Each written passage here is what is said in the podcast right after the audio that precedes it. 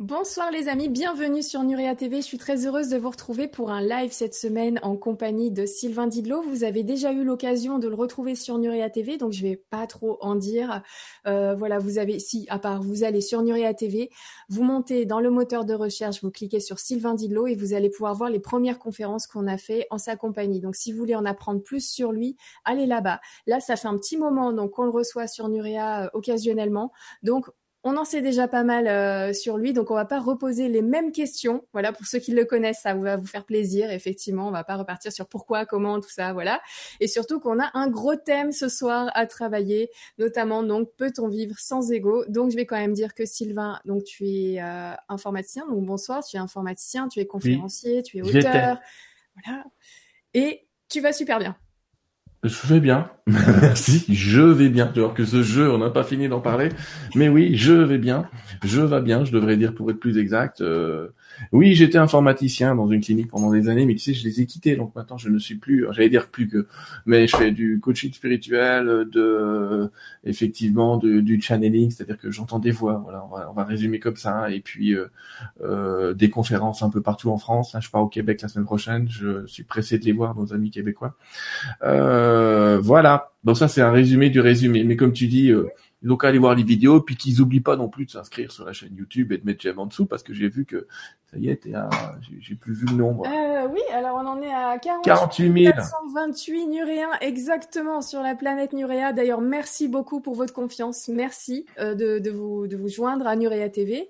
Alors oui, pour certains, ça avance doucement. Bah évidemment, forcément, euh, on parle un petit peu de sujets. Il y a pas, ce sont pas des vidéos de petits chatons.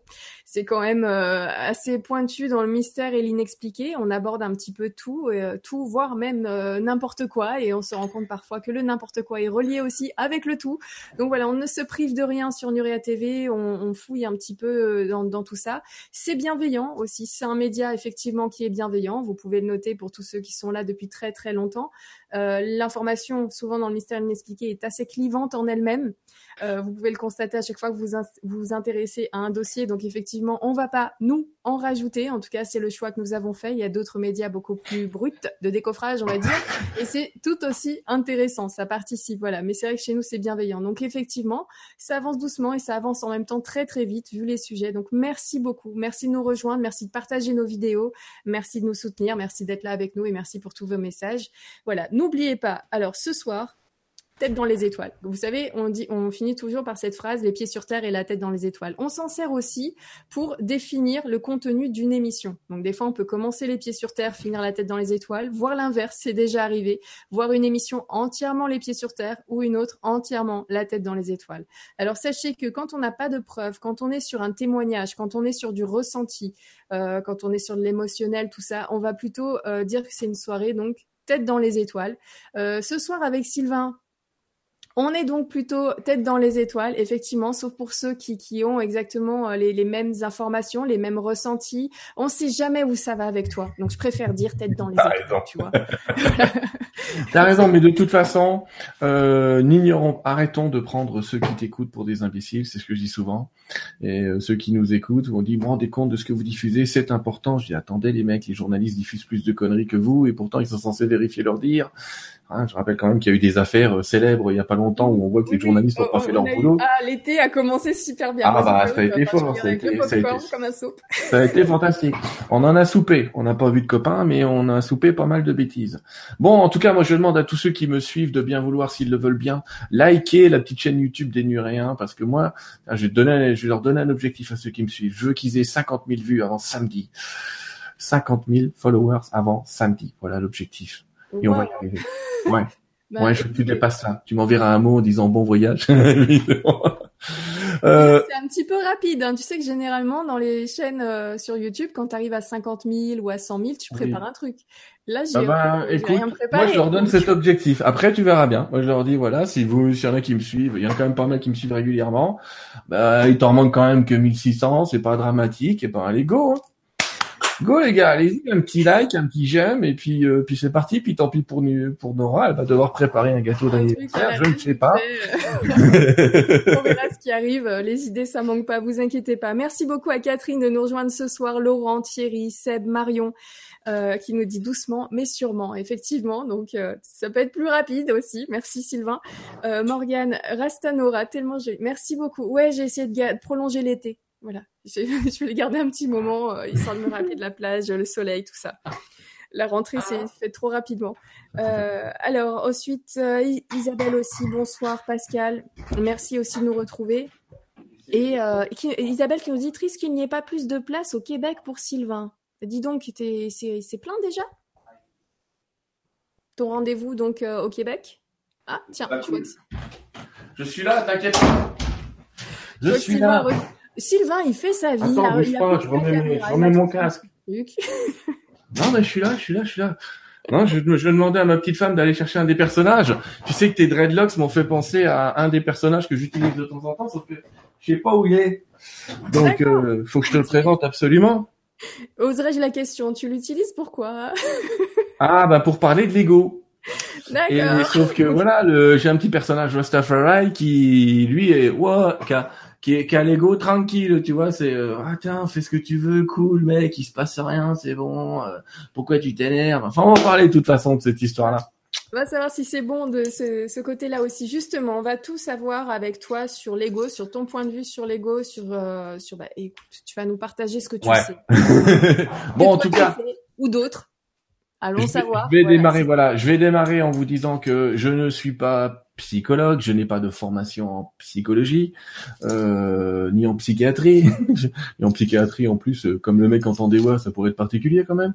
Euh, en tout cas, euh, je, ce que je vais vous dire ce soir est ben, la somme de lecture, euh, la somme de contacts que j'ai pu avoir effectivement avec des guides, on va dire invisibles, pour euh, pas effrayer tout le monde.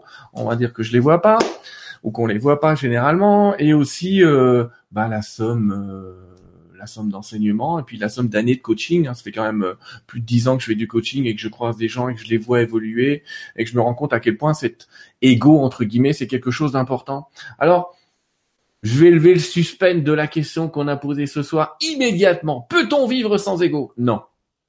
Je vous réponds immédiatement non. Et je vais passer en fait pratiquement une demi-heure, une heure à vous le démontrer. Bon. Alors, qu'est-ce que l'ego? Alors déjà, l'ego, je voudrais, vous dire que c'est une construction du mental. C'est pas une construction réelle. Montre-moi ton ego. Dans le corps, il est où? A Beaucoup qui vont commencer à dire il est là. Non, il y en a qui ont l'ego beaucoup plus bas, si on cherche bien. Mais bon, en tout cas, non, l'ego physiquement dans le corps, il y est pas. Alors, la construction de l'ego, on va commencer par ça. Ça, c'est particulier.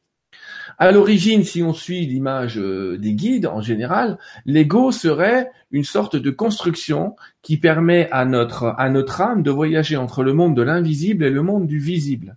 C'est-à-dire qu'un des rôles majeurs, d'après les guides, je commence par eux et après on va revenir dans le physique, un des rôles majeurs de l'ego serait donc de maintenir votre corps en vie pendant que vous n'êtes pas là. Vous avez tous vu Avatar, vous avez vu ce qui se passe quand le bonhomme quitte le grand bonhomme l'avatar il tombe par terre comme une schlock.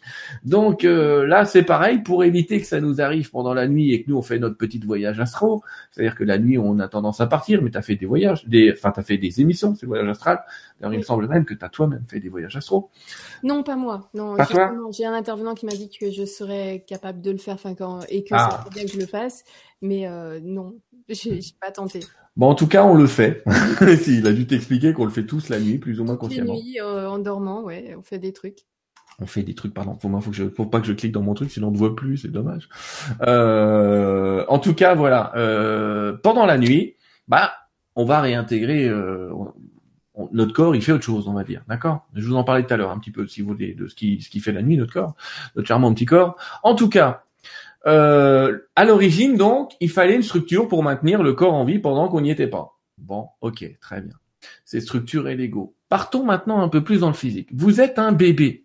C'est quoi l'ego du bébé? Parce que l'ego, c'est une construction qui arrive petit à petit. Donc l'ego du bébé, ça va commencer par ce qu'on va appeler des pulsions. Il voit un truc qui lui fait plaisir. il voit un truc qui l'embête. D'accord. Très bien. Ça, c'est un petit peu l'ego du bébé qui génère des humeurs qui sont plus pulsionnelles qu'autre chose. Mais très bien, il n'a pas beaucoup d'ego. Ça veut dire que quand on nous demande un peu de retomber en enfance, etc., c'est aussi de revenir un petit peu à cet état primaire, dire ok, tu ressens que t'es triste, ben pleure, tu ressens que t'es heureux, sois joyeux, mais arrête de te demander pourquoi t'étais triste ou pourquoi t'étais joyeux. On voit pas le bébé comme ça en train de dire attends, euh, non, jamais. Les bébés, c'est des maîtres pour nous. Après vient euh, après ces histoires de pulsion viennent des histoires d'ego, on va dire que je vais les appeler sensationnelles, pour parler des sens c'est-à-dire qu'il va commencer à développer euh, la couleur, le, le repérage. Ah, ça c'est carré, ça c'est rond, ça c'est rectangulaire, ça c'est maman, ça c'est la folle qui fait des gestes bizarres au-dessus de mon berceau, ça c'est papa. Enfin voilà, il va reconnaître aussi des voix pour ce qui est de Louis, il va commencer, et on a tout ça pour développer cet ego, on va dire, sensationnel, il va commencer à toucher des objets et à se dire, ah, ça c'est doux, ça c'est lisse, ça c'est chaud, ça c'est froid, bla, bla, bla, bla. Enfin bref, vous avez compris, on tombe ici sur quelque chose qui se construit en fonction de ce qu'il va toucher. Alors là, ce qui est intéressant, c'est qu'autant dans l'aspect pulsionnel, j'allais dire, euh, on avait déjà un premier jugement qui s'installe, parce que dans l'ego, le, jugement c'est très important, vous allez voir. Mais là, on a encore un autre jugement, parce qu'on va juger de ce qui est doux, de ce qui est mou, euh, de ce qui est bon, de ce qui est pas bon quand on va goûter. Le jugement, ça y est, ça commence. Ensuite, alors quand je dis ensuite, là on arrive vers euh, vers les 5, 6 ans, de plus en plus tôt, j'allais dire maintenant, avec les années, on a des, des bébés adultes, comme je dis de temps en temps, des bébés ados et en fait, on a très très vite des enfants qui vont commencer à s'identifier, c'est-à-dire à créer des identités. Il y a un auteur dont j'ai oublié le nom, mais qui est fantastique et qui parle de super ego comme étant un personnage qu'on va créer. Et super ego te fait croire que tu es quelqu'un. Et comme tu n'es un peu personne quand tu quand tu nais d'abord au départ, enfin si je puis dire, tu tout le monde et t'es personne à la fois, eh ben tu vas te repérer par rapport à ce que tu vois. Donc tu vas commencer à copier papa, maman dans un premier temps. Et là, le premier personnage que tu veux copier, c'est ce que tu vois. Donc tu vas copier papa, maman. Puis tu vas te faire, j'allais dire, des relations. Hein. C'est dur de se dire on va se faire des relations à 4 ans. Mais bon, quand même, c'est le cas. Tu vas à la crèche, tu commences à croiser du monde. Euh, tu t'en fous savoir d'ailleurs si c'est une fille ou un garçon, cette différenciation arrivera beaucoup plus tard, mais ça n'empêche que tu vas commencer à te dire euh, celui-là c'est mon copain, celui-là c'est pas mon copain, je voudrais être comme lui. Et très très vite le petit enfant va commencer à apprendre qu'il y a des gestes et des postures sociales, on peut pas le dire autrement, à connaître pour être bien vu des gens qui sont à côté. Ah, là on commence à créer une structure égotique, c'est-à-dire pour qu'on pense à moi, et là, le moi commence. Au même âge, d'ailleurs, on commence à avoir un enfant qui dit ça, c'est à moi. Avant, il partage volontiers, mais très très vite, ça commence à ça, c'est moi, je veux pas que tu le prennes. Les adultes le font aussi. Tu m'as piqué ma robe, je t'avais dit de pas prendre la voiture. C'est toujours là le truc là, hein. Mais c'est pas grave. Ça reste, hein, faut pas rêver. C'est des couches d'oignons qui se mettent une sur l'autre, des pelures d'oignons, on peut les enlever dans un sens ou dans l'autre, il en reste toujours. Bon, toujours est-il que notre charmant petit personnage va commencer à s'identifier aux amis qu'il rencontre, etc. Et puis, euh, ça va devenir très complexe et devenir une personnalité. Ah là, c'est intéressant quand on commence à parler de personnalité et d'ego, parce que si on connaît l'étymologie du mot personnage ou personnalité, on va s'apercevoir que persona, ça veut dire le masque. Et que ce masque, c'est le masque qu'on se met tous les jours, me met un petit personnage. Alors, ce personnage, il va démarrer, il va s'identifier à, à quelqu'un qui va appeler je. Et quand il va l'exprimer aux autres, éventuellement, il va l'appeler moi. Bon. On va pas parler de sur moi, on va parler de moi. Bon, moi, je. Alors moi, je, moi, je, c'est le grand ego. On pourrait l'appeler moi, je, l'ego. D'accord? Et ce moi-je, eh ben, il va commencer par dire, euh, il va se définir, d'accord Donc, je suis un garçon, je suis une fille, je suis grand, je suis petit, je suis carré, je suis mec, je suis gros, j'habite telle ville, je suis français. Toute une définition qui va nous mettre derrière c'est je suis. Et puis euh, après, il va nous inventer des trucs. Il peut se mentir en disant je ne suis pas ceci, je ne suis pas cela. Ah non, c'est pas vrai, je ne suis pas un être euh, mortel, je suis immortel. Bah bah bah. Un peu importe ce qu'il va s'inventer il va créer des personnages. Le problème de cet ego, je vous ai dit que c'est une structure qui n'existe pas en commençant. C'est une structure totalement construite. Mais à partir de quoi? À partir de quelque chose qui est en nous très profond, qui est notre véritable identité spirituelle, qui elle est unie à tout. Donc qui ne peut se définir séparé, mais unie à tout. Sauf que, Bah, quand tu es uni à tout, et si tu vivais sans ego, tiens, on va le faire tout de suite, tu vis sans ego. Un mec sans ego, euh, il écoute pas l'émission. Hein. Euh, il est sous sa cascade en train de méditer là. Il y en a très peu sur ce monde. Il y en a quelques-uns, mais c'est très très rare. Je voudrais d'ailleurs que des gens nous citent des exemples de gens qui pensent être sans ego. Ils vont être assez surpris parce que, d'ailleurs, tu sais souvent, toi tu es dans le monde spirituel, donc tu le connais comme moi, et on dit, oh, il est génial, il a plus d'ego. Et je te, quand on les connaît en vrai, les mecs, on se dit, si si quand même. Et on va voir tout à l'heure que il y a quelques égos qui sont parfois plus dangereux. Je te le présente tout de suite. Je te présente l'ego spirituel. Ouais. On va en parler tout à l'heure. Faites les choses comme moi je fais, et maître vous serez. Ne les faites pas comme je fais, et élève toujours vous serez. Là, quand même, ça sent bien l'ego spirituel. Hein euh, On n'a pas je vous montre, vous essayez, on a euh, petit padawan tu es, grand maître je suis. Et pire que ça, vous reconnaissez l'ego spirituel à une phrase que j'entends dans certaines conférences et qui est ne t'inquiète pas, quand tu auras atteint mon niveau, tu comprendras. Oh putain moi, je me barre en courant quand c'est comme ça. Hein. oh là là, oh là, euh, excusez-moi, j'ai cru que j'avais un maître spirituel. Il faut que je parte, faut que je me casse. Les grands maîtres spirituels, on n'en pas ça d'eux. On entend dire, voilà, c'est ma voix, c'est mon enseignement, c'est ce que je vous propose.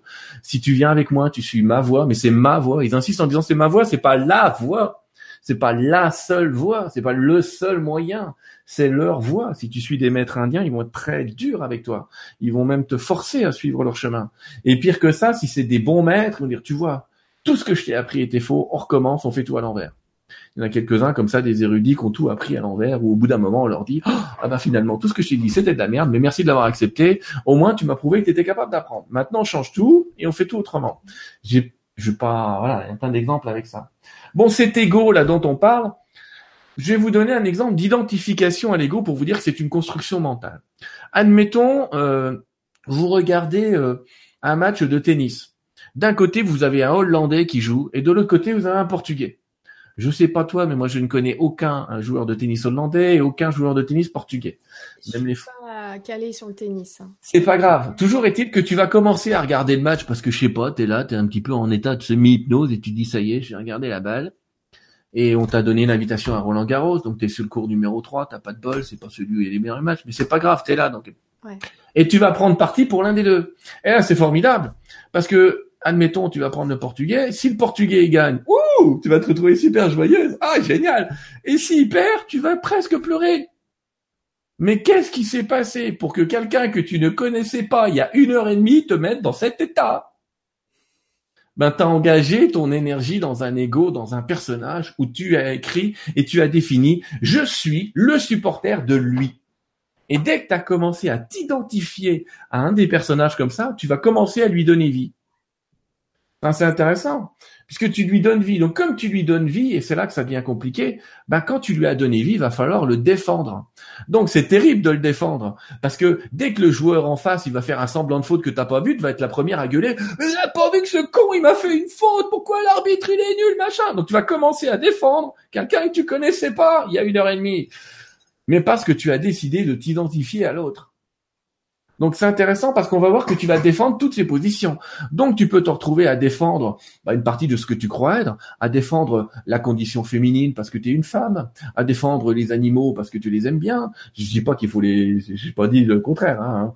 Mais ce que je suis en train de dire, c'est qu'en tout cas, tous ces modes de défense, à chaque fois qu'il y a le mot défendre, il y a le mot ego. Et j'insiste, il y a une clé dans le mot défendre. Défendre. Fendre, c'est coupé en deux. Donc si tu as quelque chose à défendre, c'est que tu veux le réunir. Mais si c'est coupé en deux, c'est pas uni. Donc c'est pas ta vérité première. C'est donc une part d'ego de toi. Attention, mon micro se casse la gueule. C'est bon, je l'ai récupéré. C'est donc une part de toi euh, qui qui veut absolument défendre, c'est-à-dire réunir à nouveau ta structure intérieure.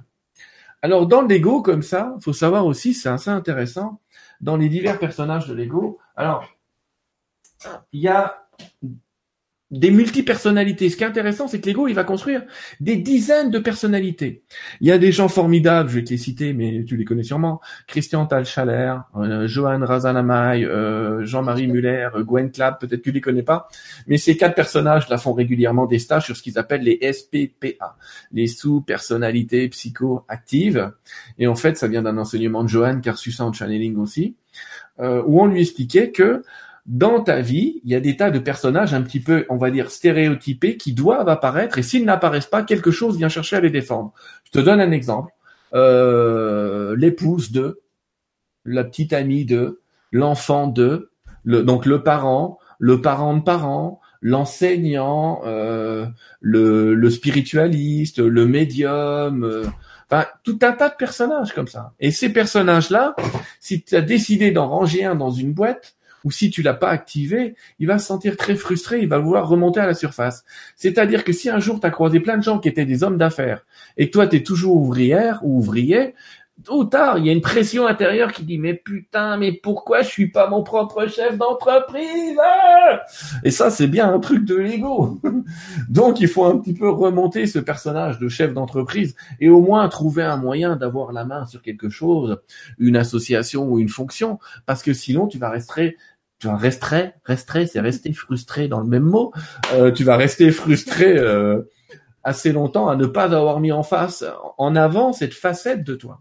Alors tu peux avoir des facettes qui sont, euh, comme ils le disent dans leur enseignement, très matures, la femme, le parent, etc. Puis des facettes totalement immatures, comme le chef d'entreprise où tu peux ouvrir 40 boîtes, mais il n'y a rien à foutre, elles coulent l'une derrière l'autre. Bon, c'est pas grave, c'est des facettes et c'est des personnages. Mais tu sais que si tu les joues pas, t'es pas bien. Mais dans cette histoire-là, il y a quand même euh, l'idée toujours. Pourquoi est-ce qu'on a construit cet ego Souviens-toi, il est là pour protéger le corps quand t'es pas là. Sauf que pas de bol, on est là. Et quand on est là, on continue à entendre une voix dans notre tête qui s'appelle la pensée. Et cette fameuse pensée, on a dit, la pensée, c'est moi. Le pire ennemi dans tout ça, c'est un Français, René Descartes, quand il a commencé à dire, je pense donc je suis. Elle est où la connerie? Parce qu'après, il a, il a déterminé que les animaux ne pensaient pas, donc n'étaient pas. Ah bon? Comme ça qu'on a atterri dans les noirs ne pensent pas, les noirs n'ont pas d'âme. À une époque, c'était terrible. Hein. Mais bon, peu importe. N'importe quoi. Il y en a encore des gens d'ailleurs qui me disent qu'il n'y a pas d'âme, mais ça c'est autre chose. Mais bah on s'en fout. Soit dit, pas. Pour eux, là, je crois. Ouais, je comprends. c'est historique, tu sais, on a tous évolué. Mais en tout cas, Descartes, quand il a dit je pense donc je suis, il a donc dit je m'identifie à ma pensée. C'est tout ce que je pense, c'est moi. Mais ça, c'est oublier le système de défense du corps de l'ego. Ce système de défense, malheureusement, il se met en route n'importe quand. Il y a un Québécois célèbre dont j'ai malheureusement oublié le nom, qui part d'un hamster dans la tête et il va t'expliquer que ce hamster de l'ego, souvent, il te fait, il t'embête. Il y a des gens qui disent que je suis grossier, donc je vais dire il t'embête. Euh, en pleine nuit, en plein milieu de la nuit, travailler avec des idées et des trucs que t'as pas résolus et des trucs qui vont te mettre dans le stress. Ah oui, puis j'ai ça à faire. Et puis ce problème-là, il est toujours pas résolu et machin. Et le truc te sort que des problèmes, le hamster. Il tourne dans la roue, mais il te sort que des problèmes, que des angoisses, que du stress. Pas une solution, pas une pensée positive, seulement du stress. Mais ça, c'est un petit peu la roue de ton hamster. C'est la roue de l'ego qui continue à te sortir la liste de problématiques et qui espère qu'en face, tu vas mettre un de tes personnages que tu auras construit pour résoudre le problème. Là, c'est la femme d'affaires qui va s'en occuper. Là, c'est euh, la femme d'eux qui va s'en occuper. Là, c'est le parent de parents. C'est un des rôles qu'on doit jouer. Quand nos parents vieillissent, on devient les parents des parents.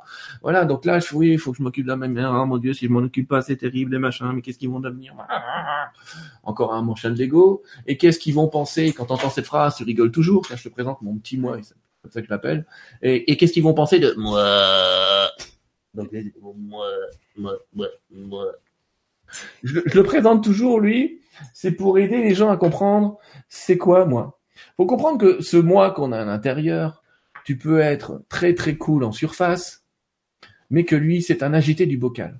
Sauf que généralement, à chaque fois que tu vas observer ta pensée et ton moi, que tu vas dire tiens, c'est peut-être pas moi qui pense et c'est peut-être des trucs un peu en automatique, il bouge plus. Et puis dès que tu le regardes plus, il bouge.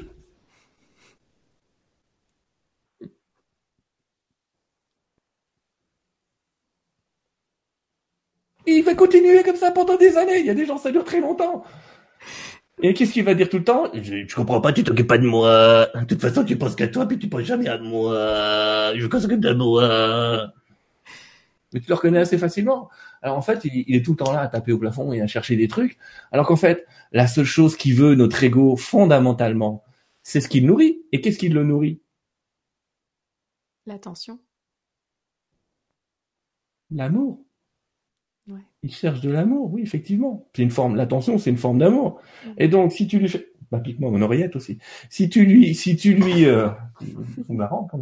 Euh, si tu lui donnes de l'attention et si tu lui donnes des câlins, bah, ton ego, tu vas voir qu'il va se calmer. Donc, plus tu reçois d'amour dans ta vie, et moins tu as besoin de ton ego. Parce que tu es nourri naturellement. Alors, si on parle d'ego, on va être obligé à un moment d'évoquer euh, un truc euh, simple et compliqué à la fois. Mais euh, ce truc simple et compliqué à la fois, alors je vais essayer de te passer une image, je sais pas si on va le voir, mais je pense que oui. Voilà, ça s'appelle le triangle de Car- Karpman, aussi appelé triangle dramatique de Karpman. Pourquoi? Parce que si- au lieu de te déterminer tous ces personnages, je vais t'en déterminer que trois. Il y en a un qui s'appelle la victime. Et la victime, on la reconnaît dans son ego, ça, c'est terrible ce qui m'arrive, le monde est cruel, les gens sont méchants, et c'est toujours sur moi que ça arrive. Pourquoi moi? On s'occupe pas de moi. Ça, c'est la victime, d'accord? On a un autre personnage principal qui s'appelle le sauveur, aussi appelé le berger par euh, Gisèle Langto. Le sauveur, alors lui, peut pas s'empêcher d'aider. Le problème qu'il a, sauveur, c'est qu'il peut pas s'empêcher d'aider même ceux qui ne lui ont absolument pas demandé à être aidés. Il est chiant. Il peut être très très chiant. Mais le sauveur, c'est l'enseignant. Hein. Tous les enseignants sont en mode sauveur. Ah non, mais te rends compte, s'il connaît, si c'est pas résoudre une équation du quatrième degré, euh, le mec c'est un con, je vais le sauver. Que quelqu'un m'explique la dernière fois qu'il a résolu une équation du quatrième degré. Bon, peu importe, ça va pas te servir tous les matins pour réparer la bagnole. Mais bon, Toujours est-il que le plus dangereux, il s'appelle le persécuteur. Il a plein de versions, celui-là, d'accord? Il critique, il ironise, il dévalorise la personne. Il va certainement pas chercher à l'aider, il va chercher à la bouffer. Mais pourquoi ces personnages existent? Ça y est, vous de retour. Pourquoi est-ce qu'ils existent? Ben, pour prendre de l'énergie. C'est assez simple. Imagine, par exemple, que tu es une victime qui commence, je vais te montrer un petit peu comment ces égaux fonctionnent entre victime, persécuteur et sauveteur. Toi, t'es, ah oui, mais alors demain soir, j'irai bien à la soirée, mais il faut quelqu'un pour garder le bébé. Et là, t'as le mec en face, donc toute victime appelle un sauveur au départ. Elle Ouais. va essayer de piquer de l'énergie d'un sauveur. Aide-moi, ma chérie, aide-moi, ma copine. D'accord? Ouais, Ça, tu, tu le sais parce que tu le sens bien quand même. T'as des filles qui t'appellent au téléphone pendant une heure, tu sors du truc, tu dis putain, elle m'a pompé de l'énergie celle-là, j'en peux plus quoi. C'est Pas normal. Elle a pris l'énergie, tu l'as même senti qu'elle t'a piqué de l'énergie d'amour. Elle te l'a piqué ton énergie. Donc bref, elle cherche un sauveteur et le sauveteur il va lui dire oui non mais c'est pas grave, t'inquiète pas, euh, il y a Corinne, elle va te garder ton gamin. Et là il y a cette phrase qui fait que le, sauve, le, la victime veut rester victime. Tu vas l'entendre très souvent, c'est oui mais, oui mais, oui mais, oui mais, je veux rester à l'état de mouton. Je quand même. Oui, mais tu comprends, non, mais pff, je sais pas ce que penserait ma femme de Corinne, elle la connaît pas. Non, ben c'est pas grave, si tu veux, t'as qu'à mettre ton gamin en garderie. Oui, mais j'ai pas assez d'argent pour payer la garderie. Mais écoute, je vais te l'offrir, pas que tu une bonne soirée. Ah oui, mais faut que je... voilà, tu vois, tu vas passer ton temps à trouver des solutions à quelqu'un qui en a Oui, qui s'en fout et qui cherche juste à te piquer de l'énergie. Et après, tu vas le dire, euh, ah, il y a cette phrase magnifique, et après, tu vas lui dire, ah ouais, mais c'est parce que tu le veux bien, et lui qui va répondre, ah ouais, mais si c'était si facile, ça se saurait, ou alors des phrases qui mettent fin au débat, c'est, de toute façon, tu ne me comprends pas.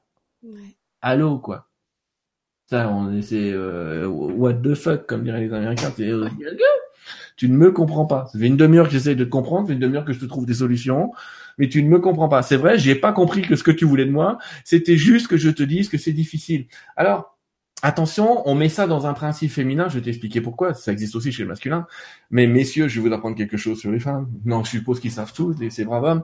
Mais généralement, une femme, quand elle va pas bien, ne cherche pas à avoir de solution. Elle cherche juste à être reconnue dans le fait qu'elle aille pas bien. Donc c'est pas la peine de lui dire ah bah taka taka taka ça ça taka taka taka taka taka taka taka. Le tu tu. Quand on dit à quelqu'un tu tu tu tu tu ça tue. Donc la personne en face elle supporte pas. Si vous lui dites ah ouais ma pauvre chérie c'est super dur ce qui t'arrive si t'as besoin de moi je suis là. Oh, super. C'est magnifique. C'est la Vous avez vous avez gagné. Mm, Vous avez gagné. D'accord? Et le mec c'est l'inverse. Si vous lui dites, si t'as besoin de moi, je suis là, vous venez de l'attaquer dans son ego de sauveteur. Il est censé tout savoir et savoir tout faire. Et vous êtes en train de lui dire que celle qui est censée jouer la victime va l'aider. Non mais vous déconnez là. Donc vous avez le monsieur qui va dire, non mais c'est bon, euh, je sais me démerder tout seul, j'ai pas besoin de toi. Avec la même réponse, on obtient des trucs un peu différents. Parce qu'on a, l'homme qui se positionne souvent en sauveteur, parfois la femme en victime. Je te rassure tout de suite, on joue tous les rôles dans les deux sens. Mais bon, il y a un mode de fonctionnement féminin qui est pas non plus le mode de fonctionnement euh, masculin. Et donc, pour éviter à ces messieurs de perdre trop d'énergie, non, madame ne cherche pas toujours une solution. Et le jour où elle cherche une solution, elle va vous le dire, même si euh, il y a un truc principe féminin qui est qu'il faut deviner le truc. Mm-hmm. Donc, messieurs, quand vous voyez un panier en plein milieu de linge, en plein milieu d'un escalier, cela ne signifie pas qu'elle a envie de vous faire chier et de passer deux marches au lieu d'une. Ça veut juste dire que si vous pouviez lui ramener le panier à linge, ce serait sympa. Non, parce que le mec, il va passer, il va passer ses deux marches, et il va arriver en haut, il va t'engueuler, disant, mais dis donc, c'est complètement con, pourquoi tu m'as mis un panier à linge dans l'escalier? Non, mais ouais, c'est exaspérant, du coup. mais ça, c'est le principe du sauveur. Le sauveur, euh, si tu lui demandes rien, il y a personne à sauver. Alors que, si tu lui dis, tu peux pas prendre le panier dans l'escalier, il va revenir comme s'il t'avait ramené du pétrole. Ah, mais complètement. Donc, pour satisfaire l'ego de ces messieurs, généralement, s'ils te changent une ampoule, tu fais comme s'ils venaient de sauver le monde. Oh, c'est génial. Oh, puis en plus, elle est claire. Oh, machin. Oh, c'est cool. Je savais pas comment j'allais faire quand j'étais dans le noir. Du petit poisson, comme ça. Mais ça nourrit l'ego, encore une fois. Ça nourrit son personnage. Donc, euh, on va voir après comment sortir de, de ce triangle dramatique. On n'a pas parlé du persécuteur. Il est chiant, mais le persécuteur, ça peut être le patron qui a tendance à critiquer, à dévaloriser. Alors, aujourd'hui, en plus, il y a un mode de persécuteur dont on parle souvent. C'est ce qu'on appelle le manipulateur pervers narcissique. Celui-là, il est particulier comme personnage dans l'ego, d'accord? Parce qu'en fait, il va déjà, il y a des moyens de le reconnaître, je vais vous le dire quand même. Il met, lui, il va vous caresser dans le sens du poil, mais par contre, il a toujours raison. Quoi que vous fassiez, il ou elle, hein, parce que ça existe dans les deux sexes, aura toujours raison. Quoi qu'il dise, il va retomber sur ses petites papates. Et il est dangereux parce que vous allez avoir l'impression qu'il vous aide, mais il va vous aider tant que vous êtes dans son sens. Et quand vous n'y êtes plus, vous allez vous apercevoir qu'en fait, c'était pas un berger, c'était un loup. Mais c'est trop tard. Il vous a dévoré. Et il va y aller petit à petit comme ça. Hein. Il va élever son petit mouton. Et quand le mouton, il restera bien en mode mouton, il viendra à nouveau. Et en plus, il va lui sortir cette phrase magnifique de manipulateur pervers narcissique. De toute façon, sans moi, tu ne sais rien faire. Allô, quoi. Ça, c'est comme ça qu'on les reconnaît. Et puis, on les reconnaît aussi dans le fait qu'ils ont toujours raison. Donc, euh, si vous vivez avec quelqu'un qui a toujours raison et que vous avez toujours tort, barrez-vous. c'est pas la peine de rester. Alors, je dis toujours, hein, parce qu'avant qu'on me dise, ah bah tu vois, hier, tu m'as dit que j'avais tort, t'es un manipulateur. Non, non, déconnez pas les gens. Hein. Les relations entre les personnes, c'est comme ça. Des fois, on a raison, des fois, on a tort. Mm-hmm. Si on voulait quitter le monde de l'ego, on sortirait une phrase, tu sais quoi, t'as raison, puis j'ai pas tort. T'as raison, puis j'ai pas tort. Parce que dans ton monde, ce que tu dis est vrai, dans mon monde, ce que je dis, c'est vrai. Mm-hmm. Mais c'est un des moyens d'en sortir. Donc, ces rôles, la persécuteur, sauveur, victime, sont des, des modes de l'ego. Mais vous allez vous apercevoir que vous êtes tout le temps comme ça. Là, je t'ai montré un discours entre un sauveteur qui aidait quelqu'un à trouver une solution pour la victime. Et puis, euh, la victime, si on l'aide trop, elle repasse en persécuteur. Quand je t'ai dit tout à l'heure que la, la, la, la conversation termine par « de toute façon, tu ne me comprends pas », c'est une critique. Donc, on a tout de suite allez, au lieu d'aller chercher de l'énergie de la part du sauveteur, je vais aller le persécuter parce qu'un persécuteur prend encore plus d'énergie. Ne rêvez pas, les gens qui ont le pouvoir et qui aiment ça, j'insiste, et qui aiment ça, ce qu'ils aiment, c'est piquer de l'énergie aux gens qui bossent en dessous. Ils adorent comme ça vous prendre de l'énergie, euh, à, j'allais dire à l'employé, mais à tous ceux qui sont en dessous.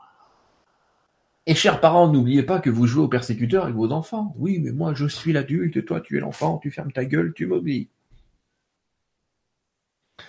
a peut-être moyen de lui expliquer qu'a priori votre raisonnement est, correct et que le sien n'est pas. Mais bon, on va pas en venir tout de suite en mode persécution. Parce que c'est encore un moyen de l'ego. Mais le persécuteur, il va prendre de l'énergie à qui? Il va prendre de l'énergie au sauveteur parce qu'en fait, imagine toujours un berger, un loup et un mouton. Donc tu as le berger qui est tout le temps en train de chasser tous les loups en se disant putain, j'ai jamais vu autant de loups, il faut que je m'en occupe pour euh, sauver mes petits moutons, mes machins et tout. Oh, finalement, il donne toute son énergie au persécuteur. Donc ça, c'est le syndicaliste. J'exagère, hein, c'est un personnage, mais c'est euh, il y, a, y, en a plein des sauveteurs. Hein. En tout cas, il veut du bien lui, mais en général, la victime, elle prend de l'énergie au sauveteur. Donc je prends le triangle, la victime prend de l'énergie au sauveteur, le sauveteur donne de l'énergie au, persécuteur, d'accord? Et le persécuteur, il va donner de l'énergie à qui? Ouais, à qui? À personne. Pour lui. Il va en donner au sauveteur dans quelques situations. Il va en donner au sauveteur si le sauveteur l'a démasqué.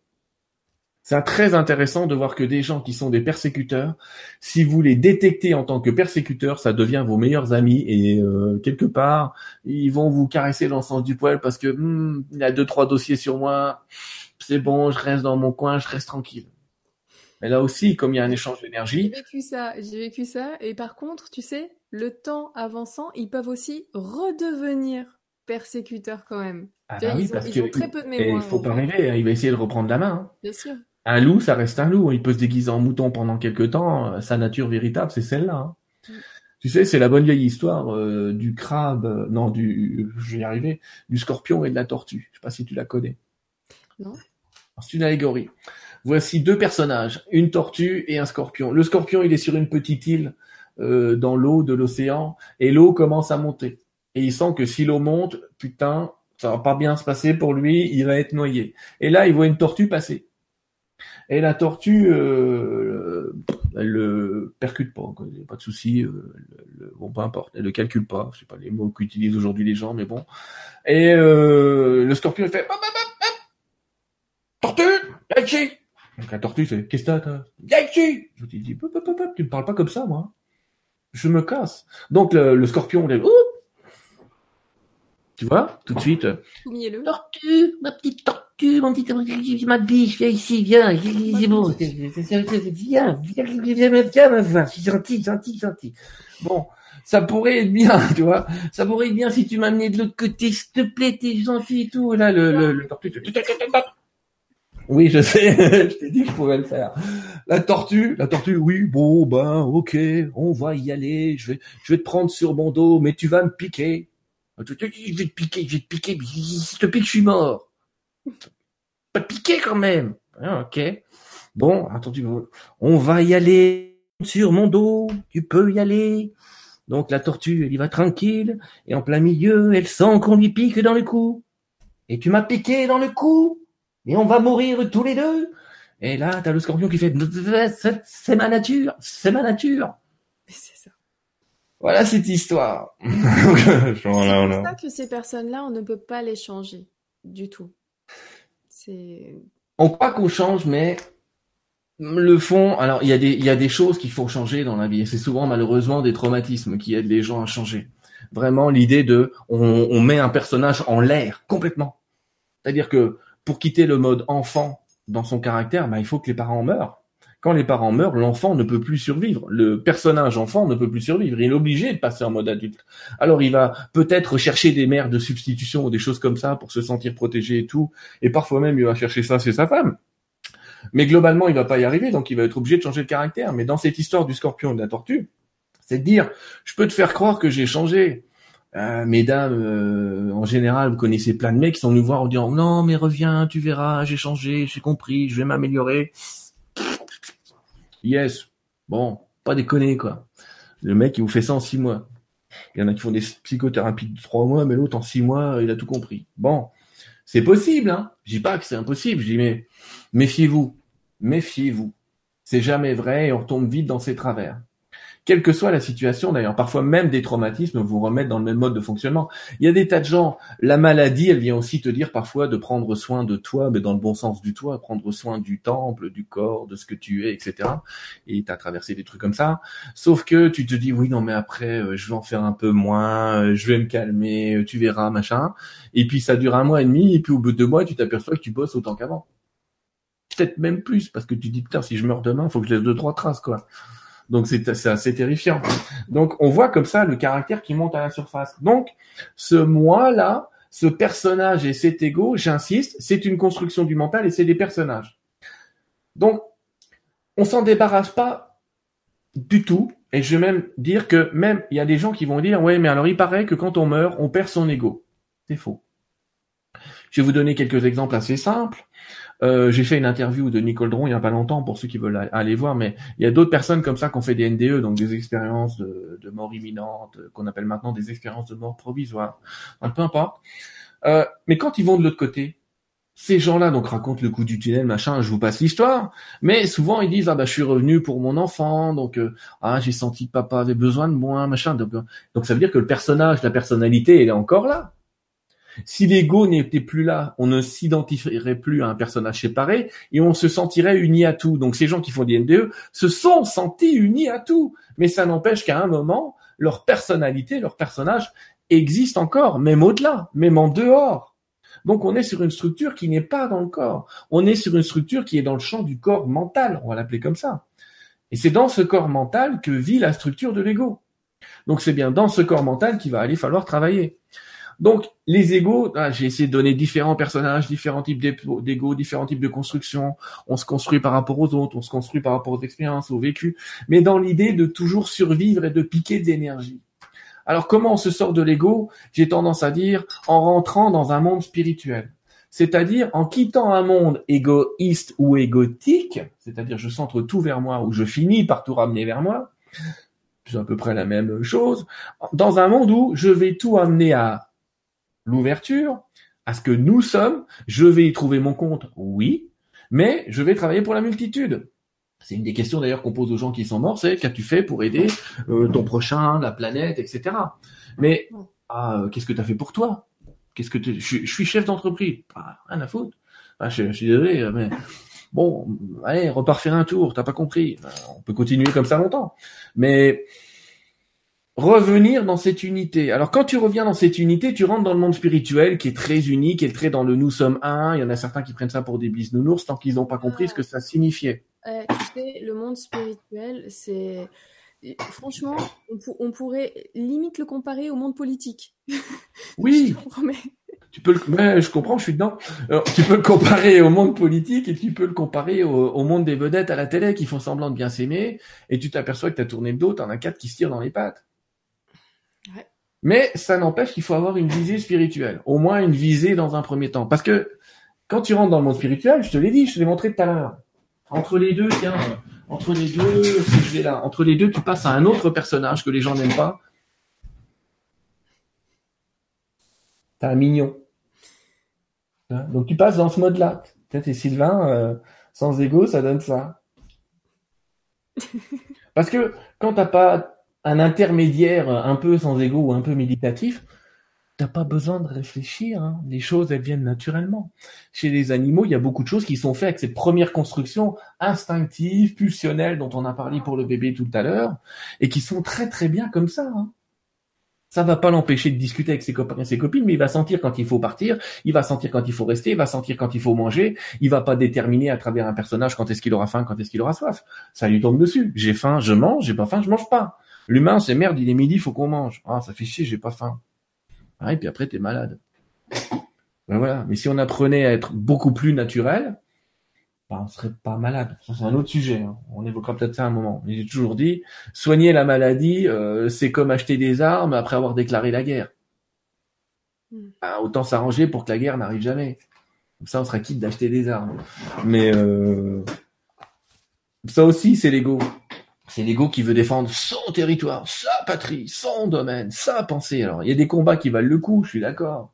Mais ça reste toujours un peu des combats égotiques. Et il faut savoir que ceux qui meurent sont rarement ceux qui ont engagé le combat. La plupart du temps, ils n'ont rien demandé. Ceux qui vont au front. Hein, Donc après Mignon, derrière Mignon, tu vois, se cache notre ami, l'ego spirituel.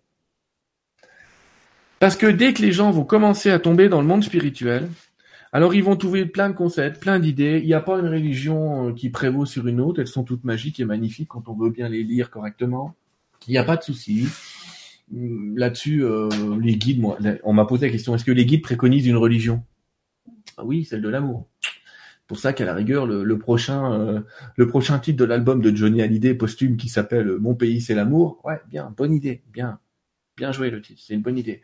Parce que effectivement, c'est la seule religion à prêcher quand tu commences à prêcher une, la division, là, t'es plus dans l'amour, t'es dans la division. Il faut défendre quelque chose. Et souvenez-vous, dès que vous entendrez en vous le mot défendre, il y a de l'ego. Il y a un personnage. Donc revenir à l'unité, revenir à nous sommes un, ça te fait passer dans le monde spirituel. Et là, malheureusement, tu tombes aussi dans un tas d'enseignements où on te dit, bah, Niveau 1, niveau 2, niveau 3, niveau 4. Et tant que t'as pas atteint le haut de la pyramide, t'es un con. Alors ça existe dans un tas de, de rituels qui sont très bien aussi. Hein. J'ai rien contre les francs-maçons, la Rose-Croix, etc., qui ont des rituels à deux niveaux comme ça. Je suis en train de penser à eux, mais il y a aussi des gens qui sont très très très bien là-dedans. Il y a des gens qui ont beaucoup d'ego parce que je suis au niveau là, machin. Non mais faut pas déconner quoi. C'est ça. Et alors qu'au départ, tout ça c'est fait pour illuminer le monde. Donc ils sont très très bien à leur place et la majorité des gens font bien. D'ailleurs, euh, je connais certains de, entre guillemets euh, personnes qui sont dans dans, dans ces mouvances et euh, ils ont compris qu'ils sont là pour aider l'humanité. Ils ont compris que à un niveau ça se passe naturellement. C'est pas un truc forcé. C'est un truc beaucoup plus naturel qu'on peut l'imaginer avant de décaser dans la case méchant là. D'accord? Mais ces niveaux d'enseignement, alors évidemment, euh, quand tu rentres dans le monde spirituel, tu vas pas passer de, j'allais dire, de simple moldu euh, à Harry Potter version moderne. Euh, oui, il y a des choses à apprendre. Oui, il y a un vocabulaire à apprendre. Il y a plein de bouquins derrière toi, et je suppose que chacun de ces bouquins t'a amené une partie d'un vocabulaire. Quand je parle de NDE à des gens aujourd'hui, ça va. Quand je parle de Channel, ça va déjà un peu moins. Quand je commence à parler de maître ascensionné, j'en ai déjà perdu la moitié. Euh, et si je commence à parler du commandant Ashtar, là, on va me dire, oh, c'est le blague qui n'existe pas, c'est un programme informatique des États-Unis qui vous parle dans votre tête.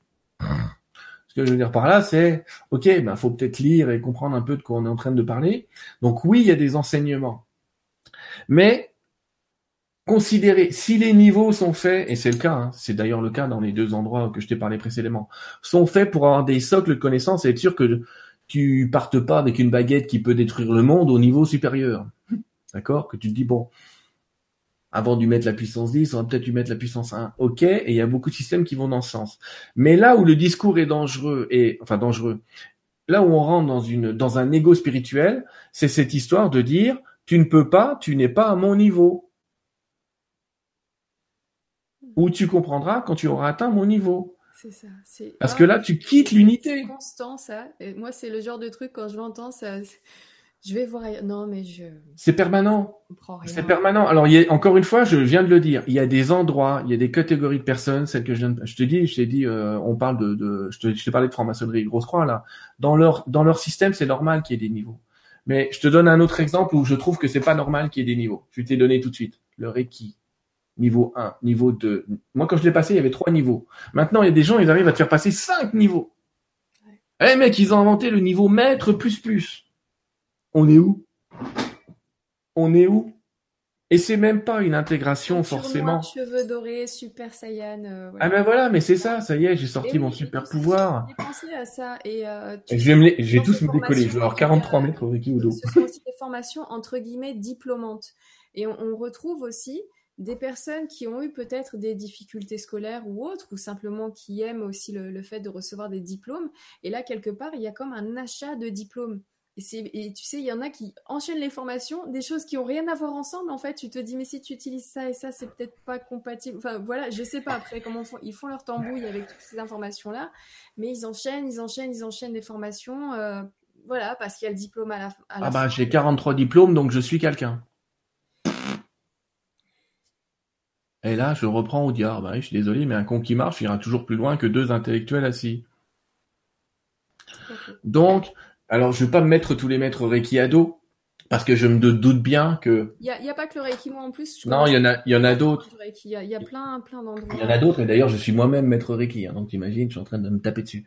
Mais euh, je me doute bien que tu peux pas enseigner à quelqu'un en un week-end ce qu'on apprend dans le niveau 1, ce qu'on apprend dans le niveau 2, ce qu'on apprend dans le niveau 3. Ce qui est dommage, c'est, c'est d'imaginer que ça t'amène à plus de choses. Là, c'est une erreur. Quand j'enseigne ça, quand j'enseigne le Reiki, j'apprends à un mec qui fait du Reiki entre guillemets niveau 1, c'est-à-dire un mec qui pose ses mains et qui laisse passer une énergie, que, et c'est vrai, je connais des gens qui sont niveau 1, c'est-à-dire qui n'ont jamais appris aucun des symboles pour le temps, pour l'espace, pour le machin qu'on peut apprendre en Reiki, et qui sont d'une puissance de, de feu, j'allais dire, d'énergie, de, mais, mais mille fois meilleur que le maître qui est maître niveau 43 et qui finalement est un fiefé connard excuse-moi l'expression, mais l'énergie, on me dit souvent l'énergie est dévoyée, mais n'est jamais aussi pure que le mec qu'elle traverse. Si le mec qui traverse est un, un méchant, l'énergie que vous allez recevoir, c'est la sienne. Donc choisissez le mec, quoi. Et c'est pour dire, non, un minimum d'enseignement dans ces domaines spirituels vont vous permettre, si vous êtes en amour, ça c'est important par contre, je vais pas l'enlever cette clé-là, si vous êtes en compassion avec les autres, si vous êtes en ouverture avec les autres, mais vous allez atteindre des niveaux d'énergie dont vous n'avez pas conscience. Vous imaginez pas que le Padre Pio, il a vécu 43 initiations, alors qu'il a, euh, il a euh, béni et sauvé je ne sais pas combien de personnes, fait combien de miracles, qu'il a eu des bilocations, c'est-à-dire qu'on a retrouvé, euh, on l'a retrouvé à plusieurs endroits en même temps. Vous, vous imaginez pas que le curé d'Ars pareil. Maître Philippe de Lyon, euh, qui était un grand guérisseur à Lyon, il a guéri des milliers de personnes. Mais qu'est-ce qu'il savait On lui demande Qu'est-ce que vous savez? Il dit bah, Moi, je suis posé mes mains. Bah ouais, mais comment? Bah comme ça. Donc euh, bon, après évidemment, il y avait d'autres choses, d'autres types d'enseignements qu'il a reçus. Mais ce que j'essaye de dire ici, c'est quand vous allez rentrer dans la spiritualité, qui est un des moyens de quitter le monde de l'ego. L'autre moyen, c'est de plus plus pragmatique, hein, un peu les pieds sur terre comme tu dis. L'autre moyen plus pragmatique, c'est à chaque fois que tu vois un de tes personnages, de te le dire. Dites ah tiens, j'ai encore joué le Sylvain pas content. Ah tiens, la râleuse est de retour. Ah tiens, euh, euh, celui qui a peur, il est de retour. Ah tiens, euh, le parent de parent est de retour. Ah tiens, l'enseignant est de retour. Mais tu t'arrêtes là. C'est ah tiens, parce que plus tu vas t'observer comme ça, et plus tu vas te détacher, puisqu'en fait, le principe de l'ego, c'est de te faire croire que tu es ça. Sauf que dès que tu commences à t'apercevoir de quelque chose, tu ne peux pas être ce que tu observes. Donc à partir du moment où tu l'observes, c'est que tu n'es déjà plus dans ce personnage-là. Donc c'est un bon moyen de quitter l'ego que de repérer ses modes de fonctionnement. Pas de se flageller en disant oh je le ferai plus jamais, la prochaine fois je ferai ceci, je ferai cela. Non, des conneries. Ça c'est un autre personnage. Tu fais de le faire en conscience. Attention là je vais râler 30 minutes. Ouais, voilà, mais tu peux le faire comme ça. Tu dis attention, je vais sortir. Moi je le dis de temps en temps, genre je vais sortir le Sylvain râleur, je vais sortir l'emmerdeur. Ou si j'ai des gens à citer, je vais pas en citer ici. Je vais voilà, ou je dis à quelqu'un tiens, je vais faire moi l'un dedans. Parce que je vais leur apprendre que un des moyens aussi de, un des moyens qu'on, sans être trop schizophrénique, hein, un des moyens qu'on a de quitter l'ego aussi, c'est d'arrêter de, de, de, dire je et de dire des choses du genre Sylvain te dirait ça, mais euh, dans l'énergie de ce que je suis vraiment, j'ai pas envie de te le dire. Mais pour pour essayer de faire vivre les personnages, on peut s'amuser à ça. Et puis aussi se dire que t'es pas tout seul dans l'énergie. Il y a, y a d'autres guides, d'autres aides qui sont avec toi. Parfois dire on à la place de je, en se méfiant, hein, parce que y a des gens qui disent on, mais qui sont convaincus d'être plusieurs. Là, on est dans la schizophrénie, c'est dangereux. Mais quand tu dis on pour parler d'une équipe de gens avec qui tu es, Regarde quand tu es dans un espace de travail avec des gens, si tu dis euh, alors j'ai sorti le journal, depuis quand je a sorti un journal tout seul?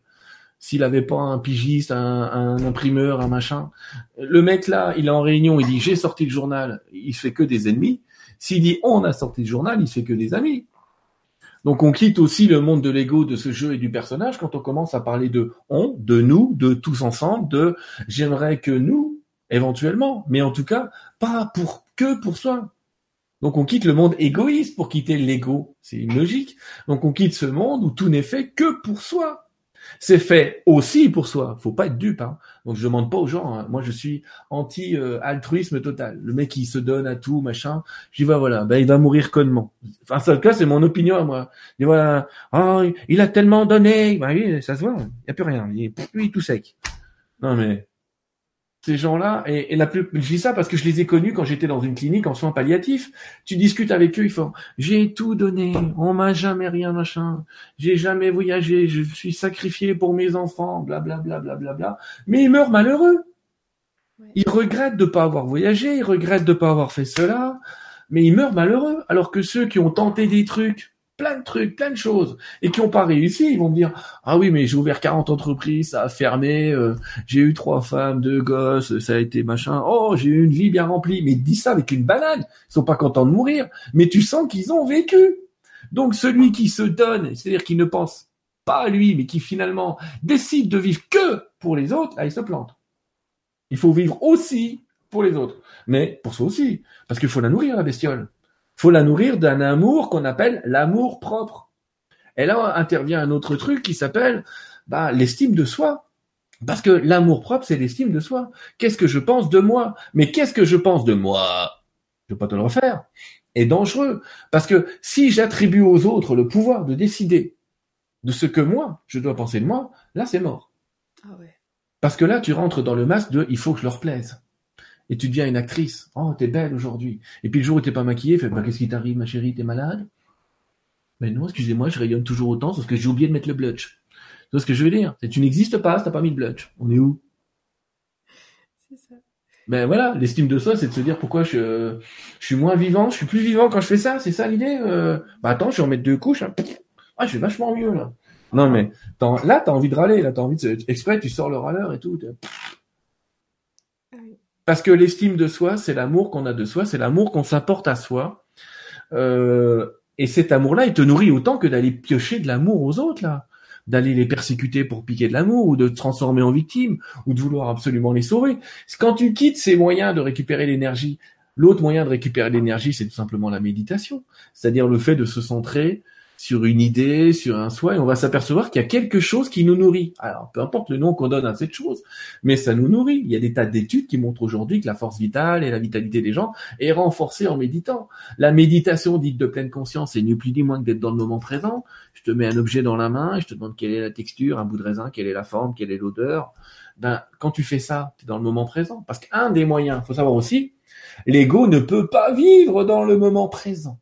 S'il n'a pas des regrets du passé et des peurs du futur, il n'existe pas.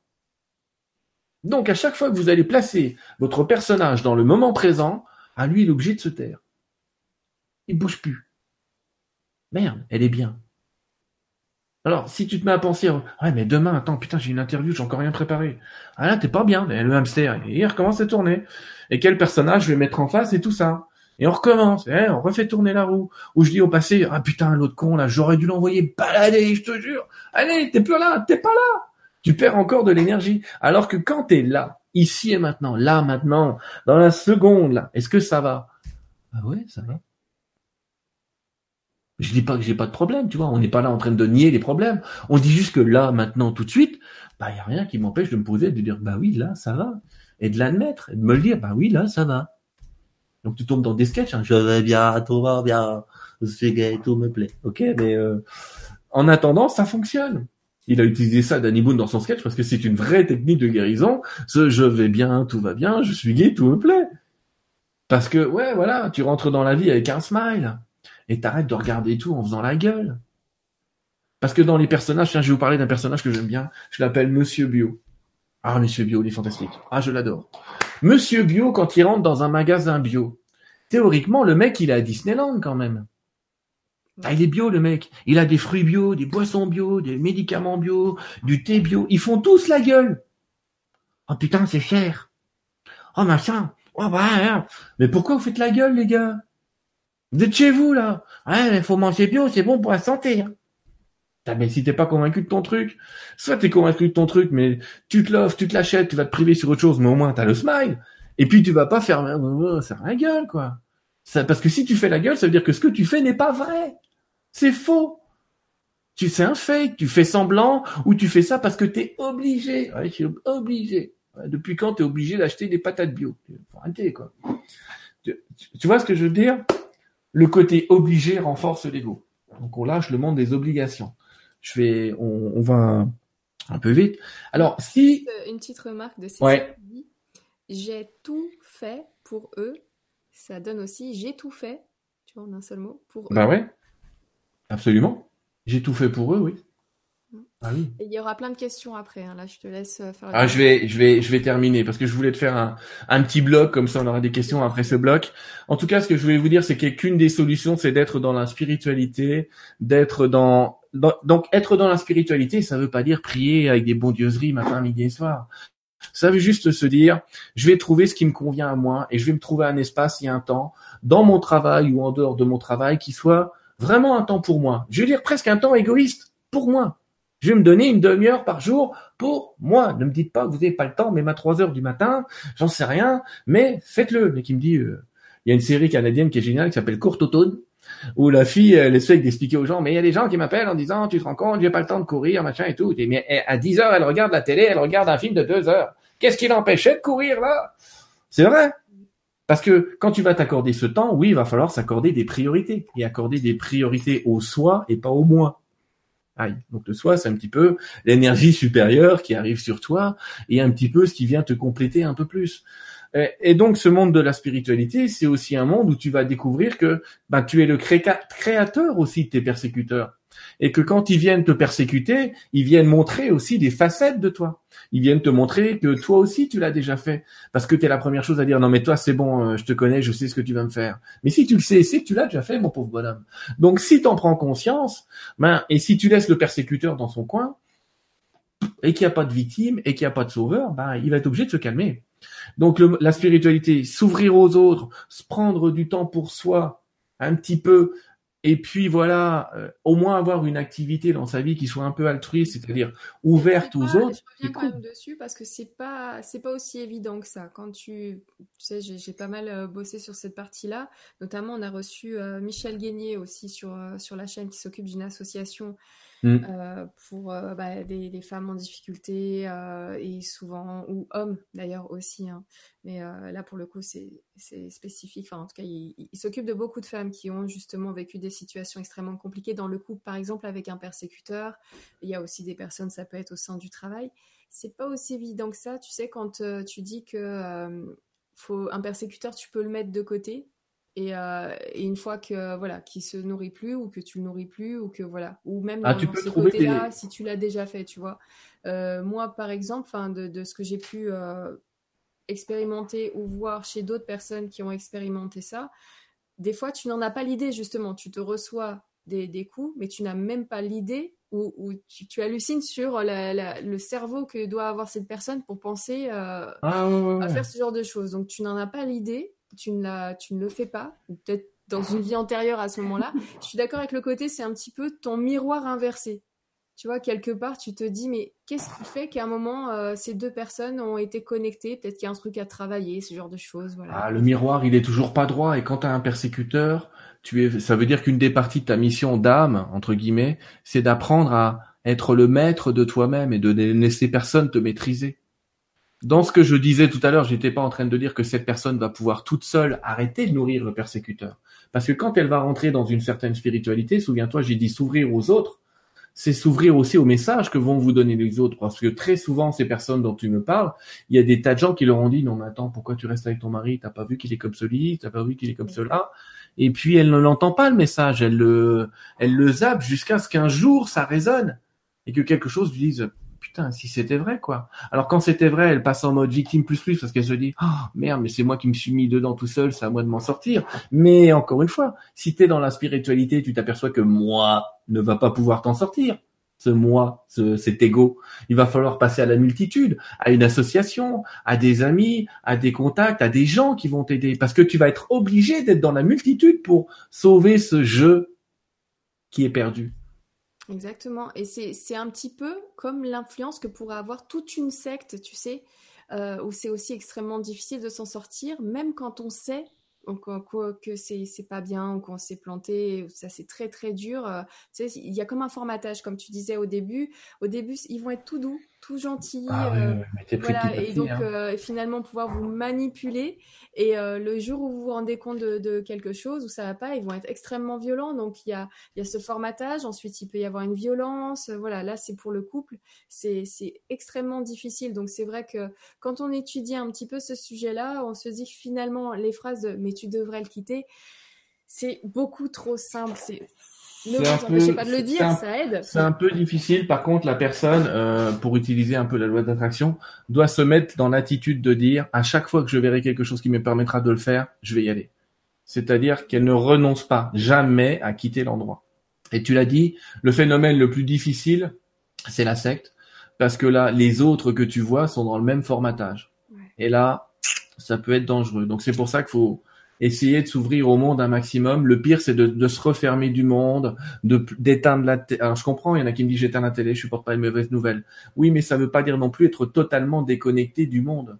Dans ce cas-là, ben vous lisez un journal comme Positivé ou des choses comme ça où il y a que des bonnes nouvelles, mais ne quittez pas le monde. N'essayez, n'arrêtez pas de, de, de voir ce que ce monde peut diffuser, émettre comme énergie, comme renseignement, parce que sinon on peut vite se retrouver enfermé dans un dogme ou dans un truc et pas s'apercevoir qu'on est complètement à côté.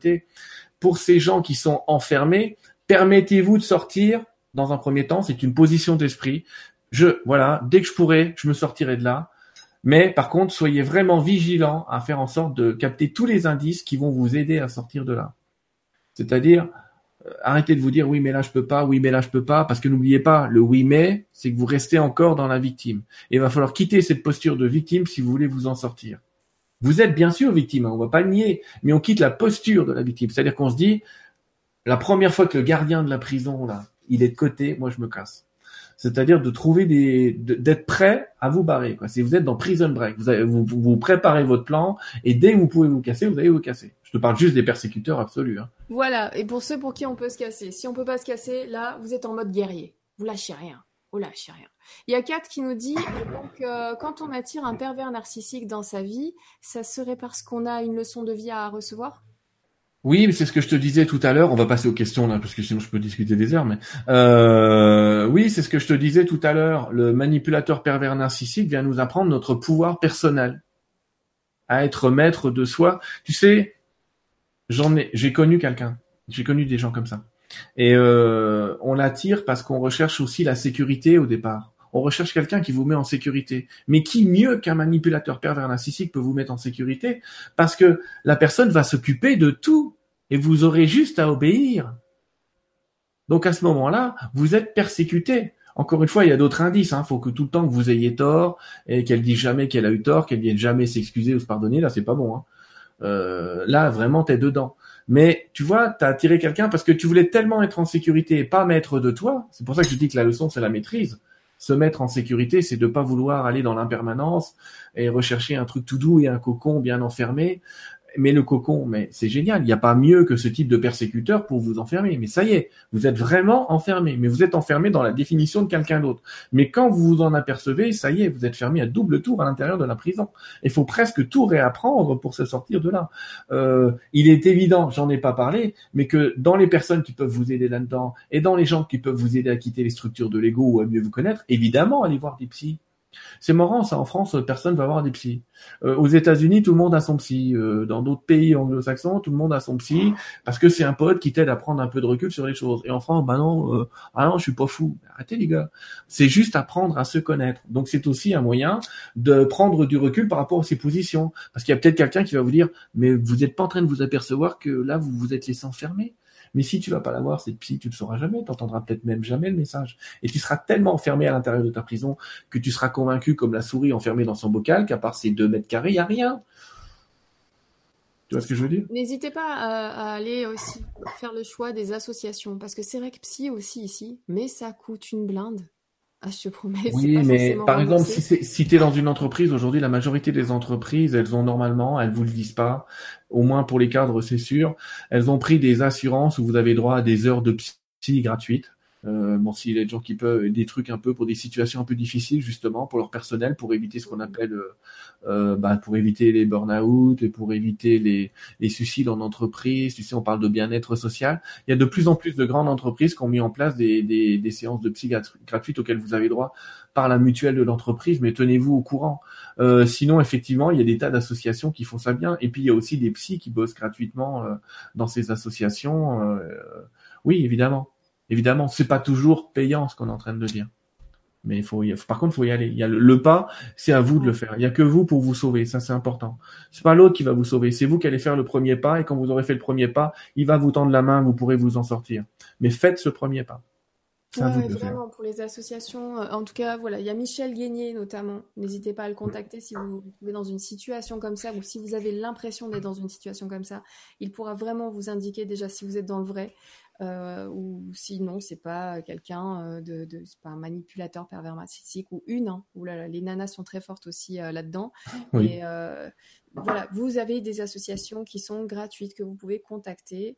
N'hésitez pas, dans le doute vraiment, faites-vous aider parce que c'est quand, quand ça, ça, vous arrive, c'est du lourd. Hein. Ces, personnes-là sont très fortes, voilà. Sont... Très très fortes et c'est encore plus dangereux quand c'est une femme parce qu'on s'y attend encore moins. Ouais. Ouais, mais il y en a, il y en a pas mal. Hein. Il y en a, il y en mm. a. Moi, je, j'en connais euh, une dans, voilà, dans ma ville, dans une relation amicale. Voilà, j'en ai repéré une. Euh, le typique, Ouais, il y a tout dedans. De toute façon, tu sais, quand tu coches, euh, elle a tout le temps raison, elle veut tout le temps qu'on soit c'est raison avec elle, elle nous entraîne dans ses trucs, elle ne choisit jamais ce qu'on choisit. Là, te- quand tu commences à cocher tout ça, tu dis, C'est ça. Oh, le top du top. Et donc, euh, et donc voilà. Bref, euh, je vais pas rentrer dans les détails de, ouais, de mes amis au- au- autour, mais après ça peut être aussi professionnel. Là aussi, n'hésitez pas. Effectivement, ces, ces associations de couple, mais professionnel, c'est peut-être euh, un poil plus compliqué aussi, parce qu'il y a le, l'emploi qui vous garde. Il y a, vous pouvez pas partir, vous pouvez pas dire au revoir si en plus cette personne-là est géné- enfin voilà, elle, est, euh, elle est plus haute hiérarchiquement par rapport à vous, donc elle a en plus un certain pouvoir naturel entre guillemets au sein de l'entreprise sur vous. Donc là, ça peut être extrêmement compliqué à gérer sur le temps. Et c'est là où je te disais qu'on n'a pas toujours la solution de partir face à ce genre de personnes-là. C'est euh, là où moi j'ai plutôt envie de dire euh, bah, faut, faut aller en guerre quoi. Mais euh, avec pas avec les méthodes de l'autre par contre. non. Bah, De toute façon, avec un pervers narcissique, t'auras perdu. hein. Tu vois, de, de. Ouais, mais il faut pas oublier que non, non, non, pas avec les méthodes de l'autre, parce que chez un manipulateur, justement, ce qu'on appelle manipulateur pervers narcissique, il a tellement pris le temps de te connaître que peu importe l'arme que tu vas utiliser, il aura toujours un coup d'avance. Donc Ouais, c'est pas la peine. C'est ça. Donc, euh, par un autre biais euh, beaucoup plus euh, sympathique, et là, tu peux avoir trois, quatre coups d'avance facile. Donc, là, et là, du coup, tu t'es, t'es en détente et il y aura pas de problème. En tout cas, il y a ça aussi au sein du travail, c'est difficile. il y a moins d'informations, mais dans les associations, vous avez la possibilité d'avoir un coup de main. Pascal qui nous dit les psychologues hospitaliers sont gratuits et très bien, Nora. J'étais pas au courant. Merci. Voilà. Ouais, donc Pascal ouais, qui nous ouais, dit les psychologues hospitaliers. Et tu peux y avoir accès en faisant une consultation euh, psychologique à l'hôpital. D'accord. Ben, tu vois, c'est c'est pas connu. Donc euh, heureusement que C'est pas l'information connu et ils sont loin. euh, voilà, c'est loin. Euh, Il y en a qui m'ont dit oui, mais ils sont pas compétents. Non, non, c'est pas vrai. Moi, j'en ai connu quelques-uns parce que je bossais dans une clinique et donc proche de l'hôpital et ceux de l'hôpital euh, d'Épinal, D'accord. hein. Ok. Ben, bon à savoir. Merci Mm. beaucoup. Olive qui nous dit rien de tel qu'une bonne secte dogmatique pour être en sécurité. Le communautarisme aussi. On lâche l'ego, mais on lâche aussi la réalité et on s'oublie. Bah, si c'est un camp de vacances temporaire, ça peut être bien, mais c'est quand tu quittes le camp de vacances que ça devient un peu difficile, quoi. Donc, si tu veux créer une communauté, bah, bah, cool, euh, dans un mode temporaire et dire c'est génial, on s'est occupé de moi, machin et tout, sauf que tu, voilà, c'est quand t'arrives plus à t'en sortir que c'est dangereux. Mais bon, s'il nous écrit ça, c'est, s'il nous écrit là, c'est qu'il s'en est il sorti. a mis un petit clin d'œil, je pense qu'il a. Ouais, je il plaisante. Il plaisante. Mais c'est vrai que ça peut ressembler à un camp de vacances, mais méfiez-vous des vacances, quoi. Ah, c'est clair. Tu fais trop vite tout seul. Méfiez-vous de l'endroit où vous pouvez habiter gratuitement pendant des mois. Ça, c'est louche, hein. Ouais. Alors, euh, je vais, je vais retourner un petit peu en arrière et les amis, si vous n'avez pas trouvé de réponse à vos questions, parce que je commence tout juste d'ailleurs à prendre vos questions, n'hésitez pas à les copier euh, et à les recoller plus haut. Comme ça, euh, ça sera un petit peu plus haut. Là, je vais descendre. Dès dès que je vais voir un point d'interrogation, je vais le prendre. Euh, alors, Luc qui dit non, mais Nora avec des lunettes, c'est la rentrée. Oui, voilà. Excusez-moi, hein, je prends le- les, les, les Bah, commentaires. il a raison, c'est la rentrée. C'est la rentrée, exactement. euh, voilà. Donc, on est sérieux cette année. On est très sérieux. Euh, Nora, on t'entend pas bien. Ah si, moi j'entends bien. Ah, de mon côté, moi, mais euh, après. J'ai monté le volume de mon côté Voilà, et oui, je crois vrai que c'est parce que tout à l'heure j'ai monté ton volume. Donc effectivement, Ah par ouais. rapport à toi, vu que t'avais monté mon volume. hop, j'augmente un tout petit peu. Voilà, ça devrait aller beaucoup mieux. Me concernant. Oh, heureusement, je suis pas la conférencière, mais c'est vrai que je vais parler un peu euh, pas mal ce soir. Et d'ailleurs, si ça dérange quelqu'un, n'hésitez pas, vous avez un clic à faire. Voilà. Ça, c'est le genre de truc. Tu sais où naturellement, je vais dire, ouais, désolé, j'ai un, peu- un peu parlé. Et du coup, je reçois cinq, euh, cinq mails derrière. Oui, tu pourrais te taire. oui. du coup, et là, tu dis, excuse-moi d'être présente sur le média Ah ouais, que tu- tu- tu- je, pas, c'est ma je chaîne, présente. Donc euh, voilà. Alors, juste euh, Cassandre qui nous dit en retard mais présente. Merci pour ce super sujet. Je crois que c'est une des choses les plus difficiles sur cette terre. L'acceptation de soi-même sous toutes les coutures. Courage à tous. Est-ce qu'on doit s'accepter aussi même dans nos défauts? Bah, les défauts euh, sont des, des morceaux du personnage. Euh, oui, donc j'ai tendance à dire s'accepter avec les défauts, mais encore une fois, plus tu les observes sans les juger, plus ces défauts vont se gommer. C'est quand tu commences à les combattre. Il y a une règle dans le courant miracle qui est vraie, qui dit ce en quoi tu résistes persiste.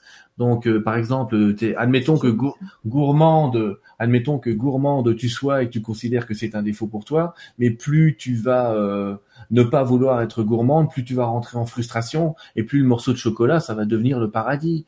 Donc, euh, l'idée, c'est peut-être d'être un peu moins dans ce défaut, mais en tout cas de pas pas vouloir l'arrêter spontanément. Quoi. Ouais, très bel exemple, franchement, parfait. Alors, je vais avancer. Le prochain point d'interrogation, c'est Lucia qui nous dit ce qu'on appelle la nuit noire de l'âme. Est-ce que ça peut être une dissolution brutale de l'ego? Il y a plusieurs cas dans cette nuit noire de l'âme. euh, La nuit noire de l'âme, c'est une traversée où tu ne maîtrises plus rien. Donc effectivement, de toute façon, dans, les, nu- dans ce qu'on appelle le phénomène de nuit noire de l'âme, mais il y a plein de définitions différentes, euh, dans ce phénomène-là, souvent l'ego est en train de se dissoudre ou tout est fait pour que tu dissolves ton ego. Mais il n'y a pas que ça. C'est une sorte d'écroulement de, de tout le système de personnages parce que tu t'es aperçu qu'il fonctionnait plus. Donc là, il y a aussi besoin d'être aidé dans ces nuits noires là. C'est pas la peine de vous dire ça va aller mieux demain, ça va aller mieux demain. Personne ne vit demain déjà. Je vous rappelle que l'ego, euh, il adore vous attirer vers un demain ou vers un hier. Euh, c'est dans le moment présent qu'il faut régler le problème et avec d'autres personnes pour s'en sortir.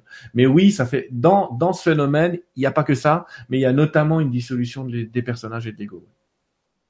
Parce que ça tient plus en fait et que le, système s'écroule sur lui-même. C'est le cas aussi dans les burn-out. hein, le système s'écroule sur lui-même. Merci beaucoup. Alors, il y a Chantal qui nous dit bonsoir Nora et Sylvain, tout juste arrivé. J'ai une question depuis quelque temps et j'avais justement envie de te la poser, Sylvain. Pour moi, l'humilité est signe de sagesse. Mais comment rester humble tout en, tout en développant sa confiance en soi? Quand on nous dit que nous sommes une part de Dieu et que nous sommes co-créateurs. Comment rester humble quand nous commençons à développer de plus grandes capacités, même si je sais que c'est la pointe de l'iceberg de ces nouvelles connaissances ou capacités? Merci pour cette merveilleuse soirée, Chantal. Alors Chantal, je vais, je vais juste te donner mon avis. Mon avis, il y a moi dedans. Euh, à mon avis, l'humilité bien placée, c'est de ne pas essayer de prêcher dans le désert et de convertir tout le monde à ce que tu sais. L'humilité, c'est dire, euh, si tu as besoin, je suis là. Ça, c'est être humble. C'est-à-dire, tu ne te mets pas en avant, mais tu ne dis pas non plus que tu n'existes pas. Tu ne te nies pas. Euh, se nier dans l'humilité, c'est la pire des conneries. Ça, c'est l'humidité qui t'attend après. C'est la cave. hein. Mais euh, donc l'humilité ben, bien placée, c'est si tu as besoin, je suis là. Et après, l'ego mal placé, c'est attends, moi j'ai la réponse. euh, ou les gens qui disent ah t'as t'as- t'as qu'à lire tel bouquin, il faut absolument que tu lises ce bouquin. Il est non. Là, tu as quitté l'humilité et tu as décidé de devenir un professeur.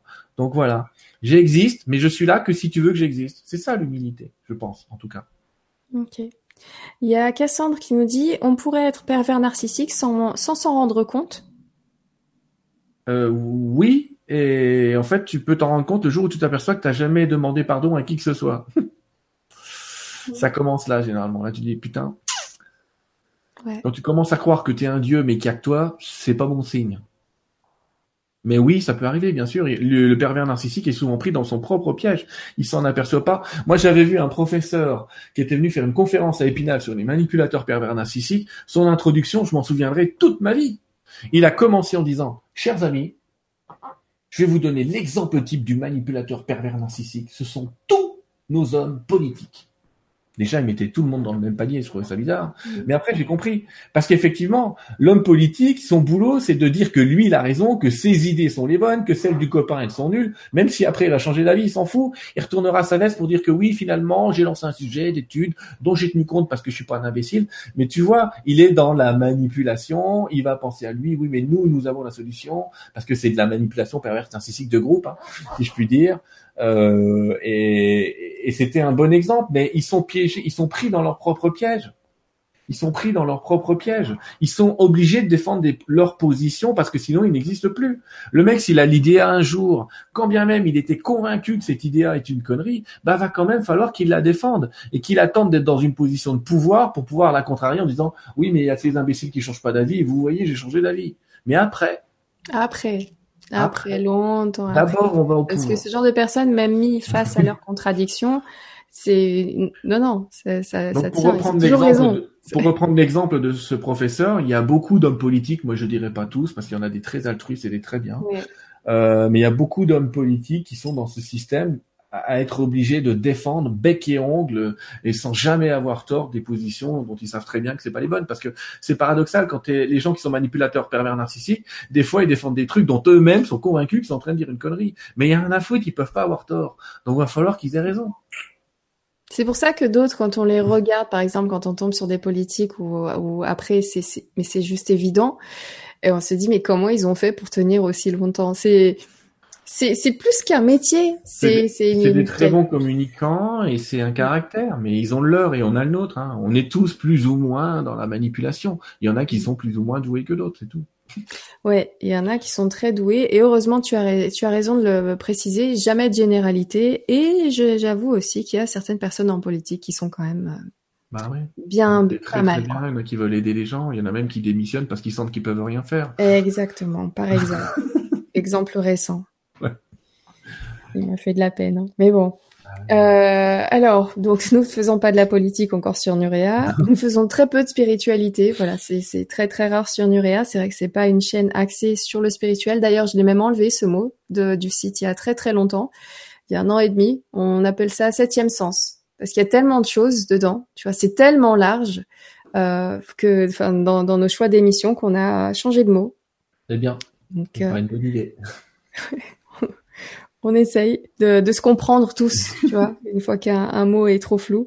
Alors, euh, Pinoops euh, qui nous dit Et où va-t-on la nuit? Et oui, tiens, alors, tu voulais nous parler de la nuit. Alors la nuit, euh, la nuit c'est un petit peu complexe la nuit, mais je vais quand même t'en parler. La nuit, je vais, faut que je sois synthétique. Il a du mal Sylvain, mais la nuit en fait, euh, on part résoudre les problèmes qu'on a eu le jour. On part dans un espace et dans un, on va voir dans tous les temps tous les différents possibles euh, par rapport à tout ce qu'on a. Si tu veux, toute ta journée, T'as pris des choses à laquelle tu as dit oui, d'autres à laquelle tu as dit non. Tu pars avec tout est oui, tout est non. Aller actualiser des futurs possibles. C'est-à-dire que tu vas dans un temps et un espace où tu peux simuler ton lendemain ou tes lendemains et tu en choisis un en fonction de tout ce que tu auras dit oui ou non dans ta pensée dans la journée. Ça, c'est une des choses que tu fais la nuit. Certains d'entre nous, on en profite pour aller visiter nos morts. Certains d'entre nous, on en profite pour aller visiter des guides. Certains d'entre nous, on voyage sur d'autres planètes. Mais voilà ce qu'on fait la nuit, et comme c'est pas exactement le même temps qui est vécu quand tu dors que quand tu es dans ton corps, tu peux faire tout un tas de choses.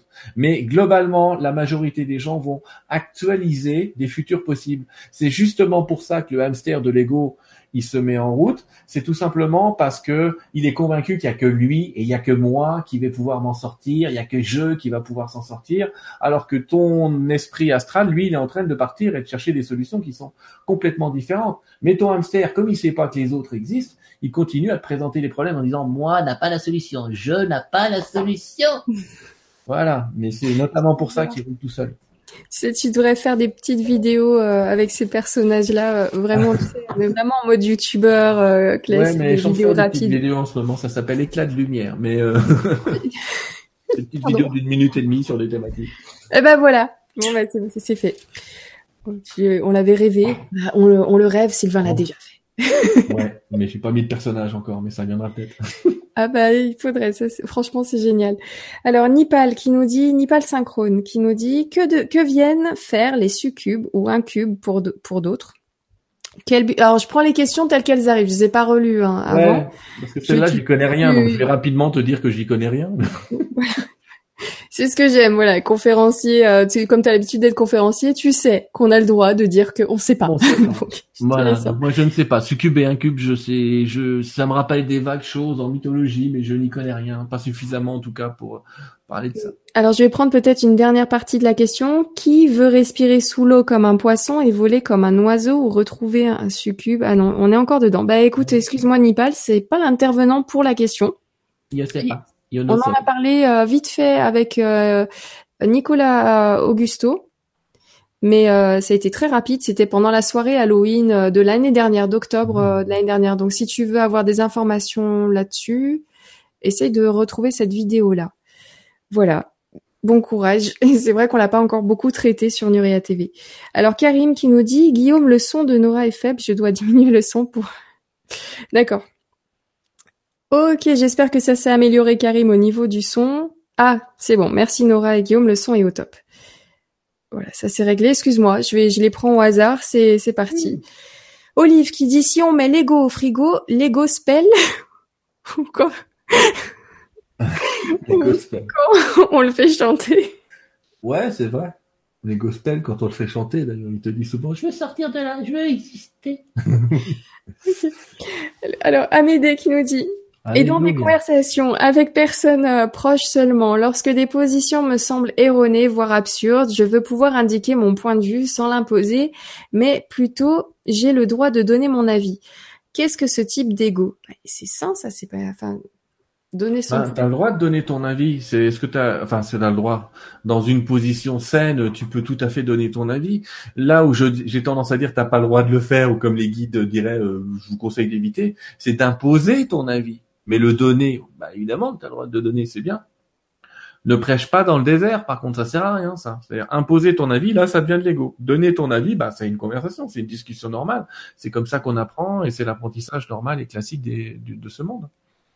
Heureusement qu'on a posé des questions et qu'on a donné des avis, sinon rien n'aurait changé. Et dans, dans, en développement, j'ai une question de Patrice qui dit face à un manipulateur, le lâcher prise, choisir de perdre, ça marche? Pas avec un manipulateur pervers narcissique, puisque justement, il se nourrit comme ça.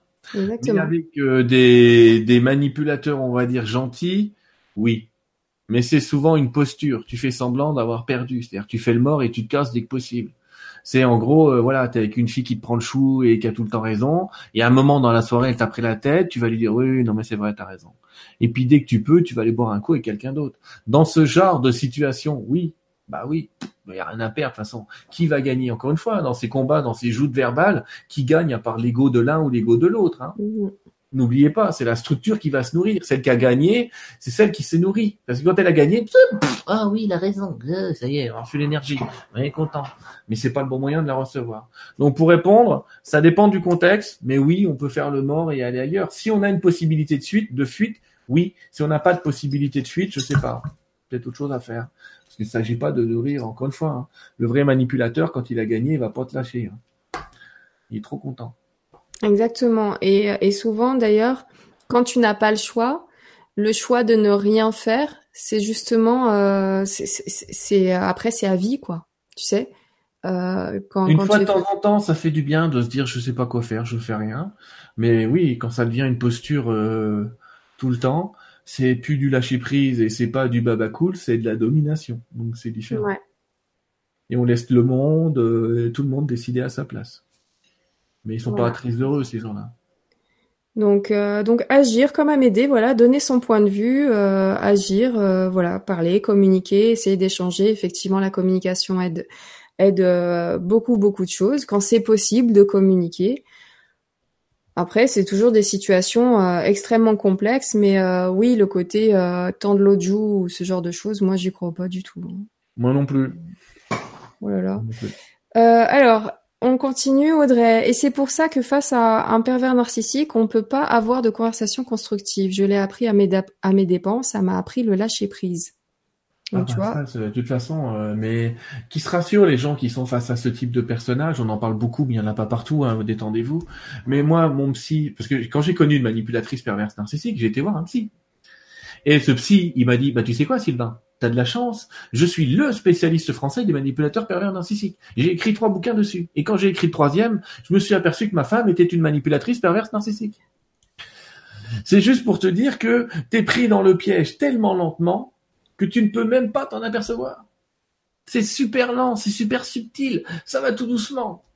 Donc, euh, qui s'en veulent pas, ceux qui sont pris dans ce genre de piège ou qui s'en aperçoivent, euh, tout le monde se fait prendre. Le plus intelligent des intelligents, il y passe.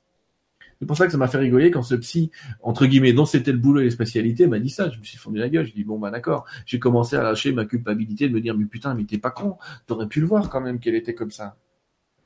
Mais non. Mhm. Pris- T'es pris doucement dans la toile. Après, à ne pas confondre aussi avec certaines subtilités, parce que c'est vrai qu'on aurait tendance à mettre tout et n'importe qui euh, bah, dans, dans cette définition de manipulateur pervers narcissique. Il y a des personnes, franchement, foncièrement méchantes. Il y a des personnes qui agissent aussi énormément par jalousie. Il y en a beaucoup, comme tu disais tout à l'heure. Euh, c'était pas exactement ça, mais ça, ça m'y a fait penser parce que j'avais écouté euh, ce message il y a pas longtemps du- d'une autre personne qui disait, euh, qui disait aux gens en fait le conseil c'était vivez votre vie, ne vivez pas à travers la vie des autres. Souvent avec les réseaux sociaux, tu sais, tu es beaucoup dans ah lui il a vécu ça, machin. Il y a des jalousies qui arrivent, qui s'installent qui euh, ou par exemple si vous euh, si vous créez votre votre votre emploi ou vous avez envie de réaliser quelque chose, vous allez plutôt ben, peut-être au départ vous inspirer d'une personne qui l'a réalisé et ensuite ne pas comprendre pourquoi vous ça ne va pas aussi vite que pour cette autre personne. Et à ce moment-là essayer d'imiter l'autre personne et à ce moment-là s'énerver parce que ça fonctionne pas, on rentre dans la jalousie. Il y a beaucoup de, de personnes aussi qui ont le même métier qui vont se taper dessus parce que tel a plus de clients que l'autre, euh, voilà. Et au lieu de se concentrer sur soi et de se dire, ben, si je, je me recréer différemment par rapport à ce que moi j'ai envie. À ce moment-là, je vous assure que ça marche un million de fois mieux. D'ailleurs, vous regardez euh, notamment sur YouTube, ceux qui ont fait leur chaîne YouTube qui marche super bien. Là, on parle de 2 millions d'abonnés, tout ça. Les gars, bon, souvent c'est aussi dans l'humour, donc ça fait vraiment du bien. Je suis abonné à plein de chaînes euh, d'humour, par exemple.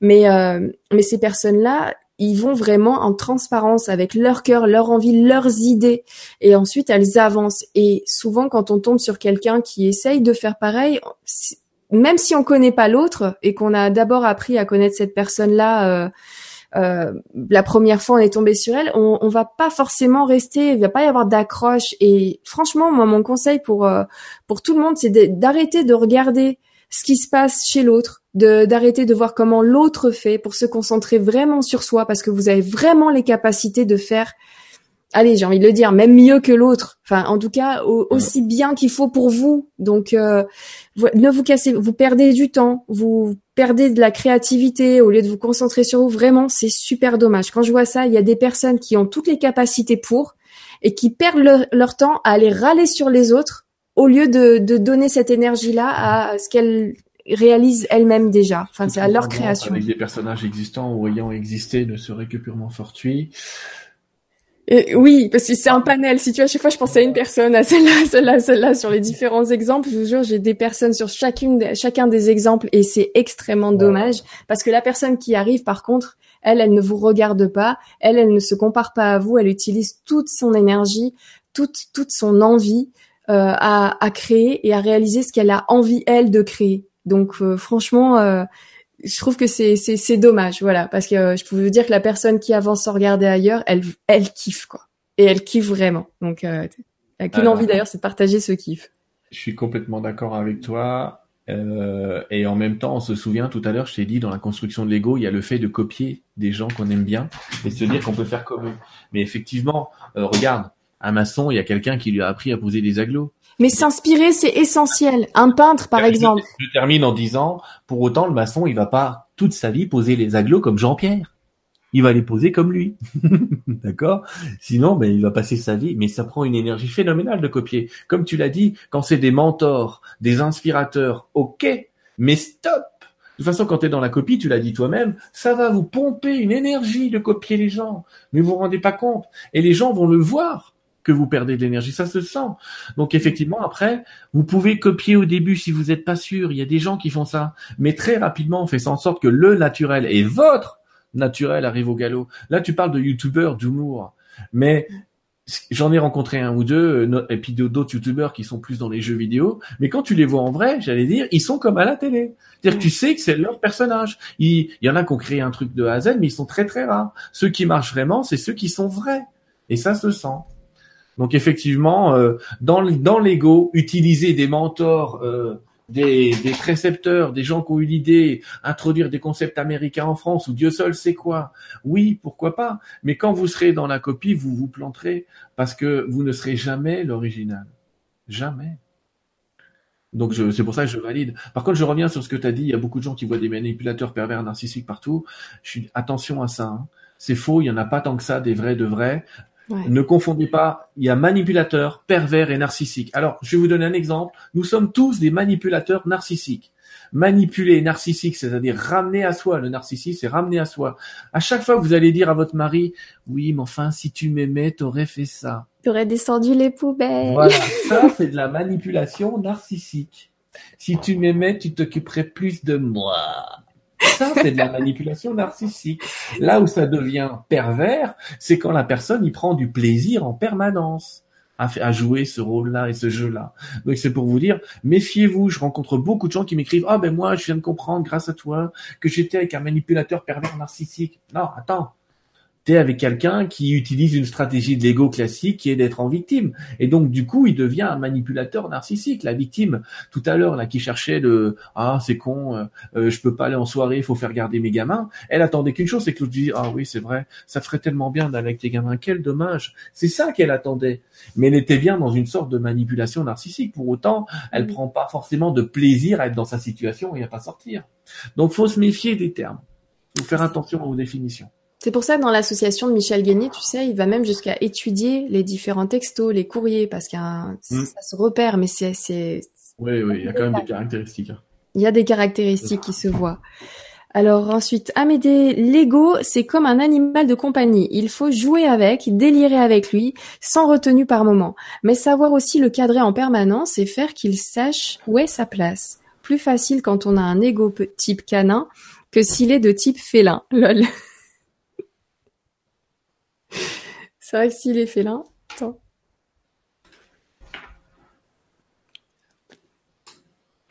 Rien à dire. Voilà. On est d'accord. Amédée au top. non, mais c'est vrai, mais euh, oui.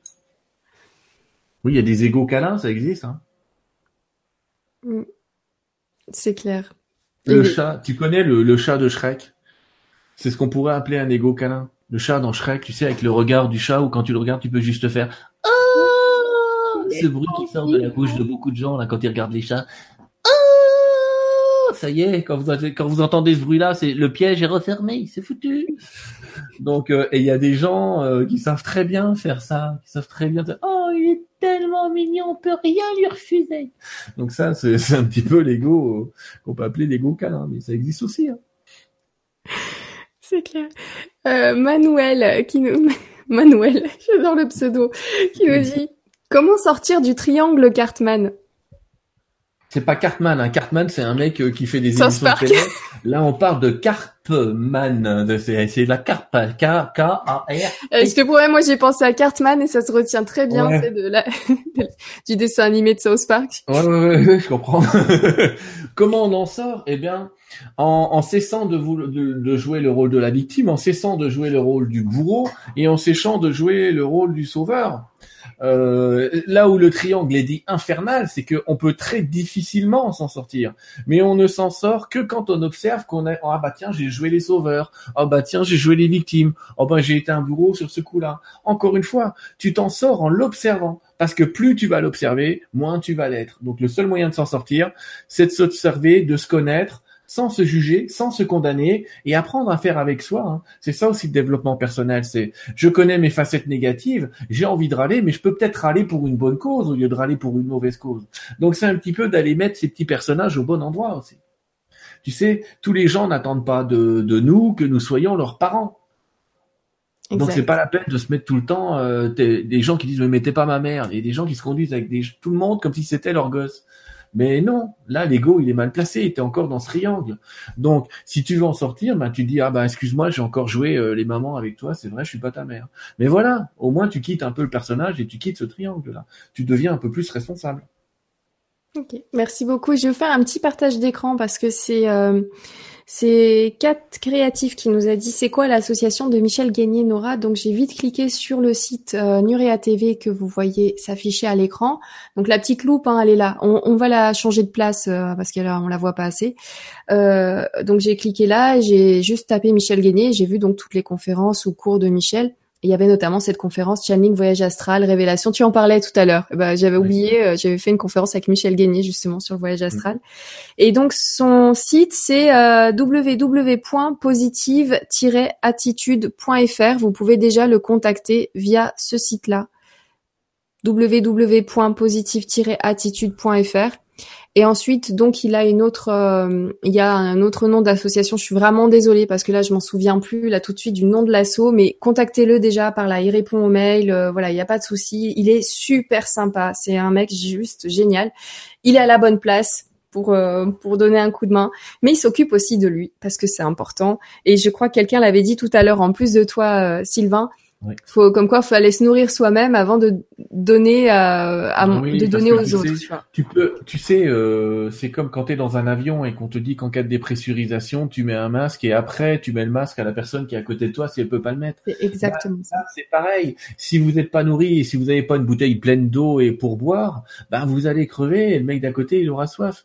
Bah, ce que je veux dire par là, c'est, c'est pour pouvoir sauver l'autre, faut déjà que vous soyez sauvé vous-même un minimum. Donc effectivement, euh, il y a une part de soi à nourrir. Et cette part de soi, c'est aussi la capacité que vous avez de partager votre propre expérience et vos propres erreurs. Ça, c'est un défaut aussi euh, spirituel classique. Les gens veulent partager que leur victoire. Mais non, on a tous appris plus de nos erreurs que de nos victoires. C'est une évidence. C'est clair. Euh, petite info avant de prendre deux trois questions, juste avant de finir, j'ai failli oublier.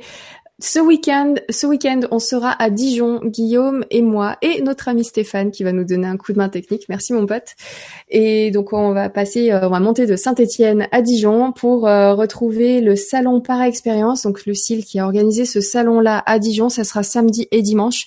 Je vous laisse euh, regardez sur le site nurea.tv, on l'a mis à la une, donc c'est sur la première page, vous descendez, vous aurez les informations. Euh, il est aussi dans la rubrique magazine, vous allez pouvoir retrouver encore d'autres informations, notamment l'adresse aussi du site euh, Salon par expérience. Oui, il est possible de, de, se procurer des billets sur place, ce sera juste un peu plus cher le jour même sur place que si vous les commandiez par Internet, donc il reste encore un petit peu de temps pour ceux qui veulent réserver leur place. Et donc euh, voilà, il va y avoir plein de conférenciers. Il y a tout le planning qui est affiché aussi, donc n'hésitez pas à aller fouiller. Et nous, avec euh, Guillaume, donc nous allons faire des interviews sur place pour ceux qui ne peuvent pas y aller, parce que là, vous regardez l'émission et peut-être que vous êtes du Québec, notamment. Je sais qu'il y a quelqu'un qui était du Québec ce soir ou d'Australie. Donc Dijon, en France, ça vous fait un petit peu loin. On en a conscience. Donc, on va essayer de vous faire vivre cet événement en faisant des différents directs. Euh, voilà, on va, on, va on a indiqué quelques heures, euh, quelques horaires sur le site déjà, mais c'est vraiment à titre indicatif. Et on va essayer de vous faire découvrir les intervenants qu'il y a sur place, euh, l'ambiance, tout ça, voilà, en live pendant le week-end. Donc, on a hâte d'y être, on a hâte de vous y retrouver. On sait qu'il va y avoir pas mal de Nuréens sur place, donc on est très très heureuse de vous y retrouver. Et il y a énormément d'intervenants de la chaîne Nuréa TV que nous n'avons jamais rencontré en vrai. Donc nous sommes ravis de pouvoir retrouver aussi des intervenants avec qui nous avons partagé des moments qui seront sur place. Voilà pour la petite information. Et j'enchaîne direct sur une autre question de Marie qui dit Bonsoir Nora et Sylvain, l'ego est-il lié au temps? Est-ce lié à notre dimension uniquement? Merci et belle soirée. Non, puisque comme je l'ai expliqué, quand tu vas partir de l'autre côté dans une autre dimension, tu vas encore avoir un ego euh, à travers le corps mental. C'est lié au corps mental. Donc dans toutes les dimensions où le corps mental existe, l'ego existe. Donc il y a des dimensions où ce corps mental n'existe pas, mais dans toutes les dimensions où un corps mental peut exister, elles sont multiples. Euh, l'ego existe encore. C'est pas une structure purement humaine, purement 3D, purement terrienne. Absolument pas. Les guides, d'ailleurs, ont eux aussi un ego. Hein. Quand tu discutes avec les guides, il y a des personnages chez les guides. Hein. On sent que certains sont plus doux, sont plus calmes, d'autres plus tempérés. Alors, ils sont toujours dans la bienveillance, dans la bonté euh, et dans l'humilité. L'humilité, hein, on l'a dit. Dans l'humilité. Mais euh, en tout cas, bah, ils ont leur caractère. C'est un Gabriel, c'est pas un Saint-Germain. Un Saint-Germain, c'est pas un Padre Pio. Enfin, voilà, quoi. Il y a des personnages, même de l'autre côté. Ok. Je vais enchaîner avec une petite euh, dernière question. Je vais prendre la, la, première qui arrive là, je viens de rafraîchir. Alors de Nad Quentin qui nous dit Mais le plus difficile n'est-il pas de trouver l'équilibre entre sa propre souveraineté et son unité à l'autre? Vous pouvez répéter la question?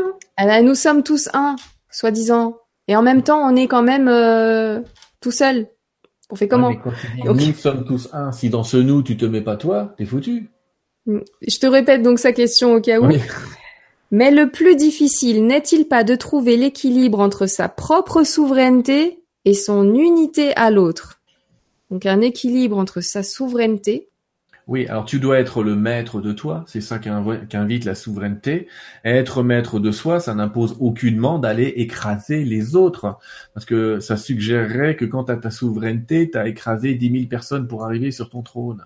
C'est pas forcément le cas, mais quand tu commences à être maître de soi, maître de toi, alors tu peux participer euh, à la maîtrise entre guillemets d'autres personnes et vivre avec des gens qui sont tous spécialistes dans leur domaine, en bonne dans un esprit de communauté. Mais l'idée de souveraineté, ne, c'est-à-dire de pas se laisser écraser, de faire ses propres choix, bah ça n'impose pas d'écraser les autres. Dans ce qu'elle dit là, ça suggérerait que ouais, mais tu comprends, on est tous un, mais il y en a quand même un ou deux qu'il va falloir que j'écrase si je veux être souverain. Non, va pas falloir les écraser, il va falloir les écarter.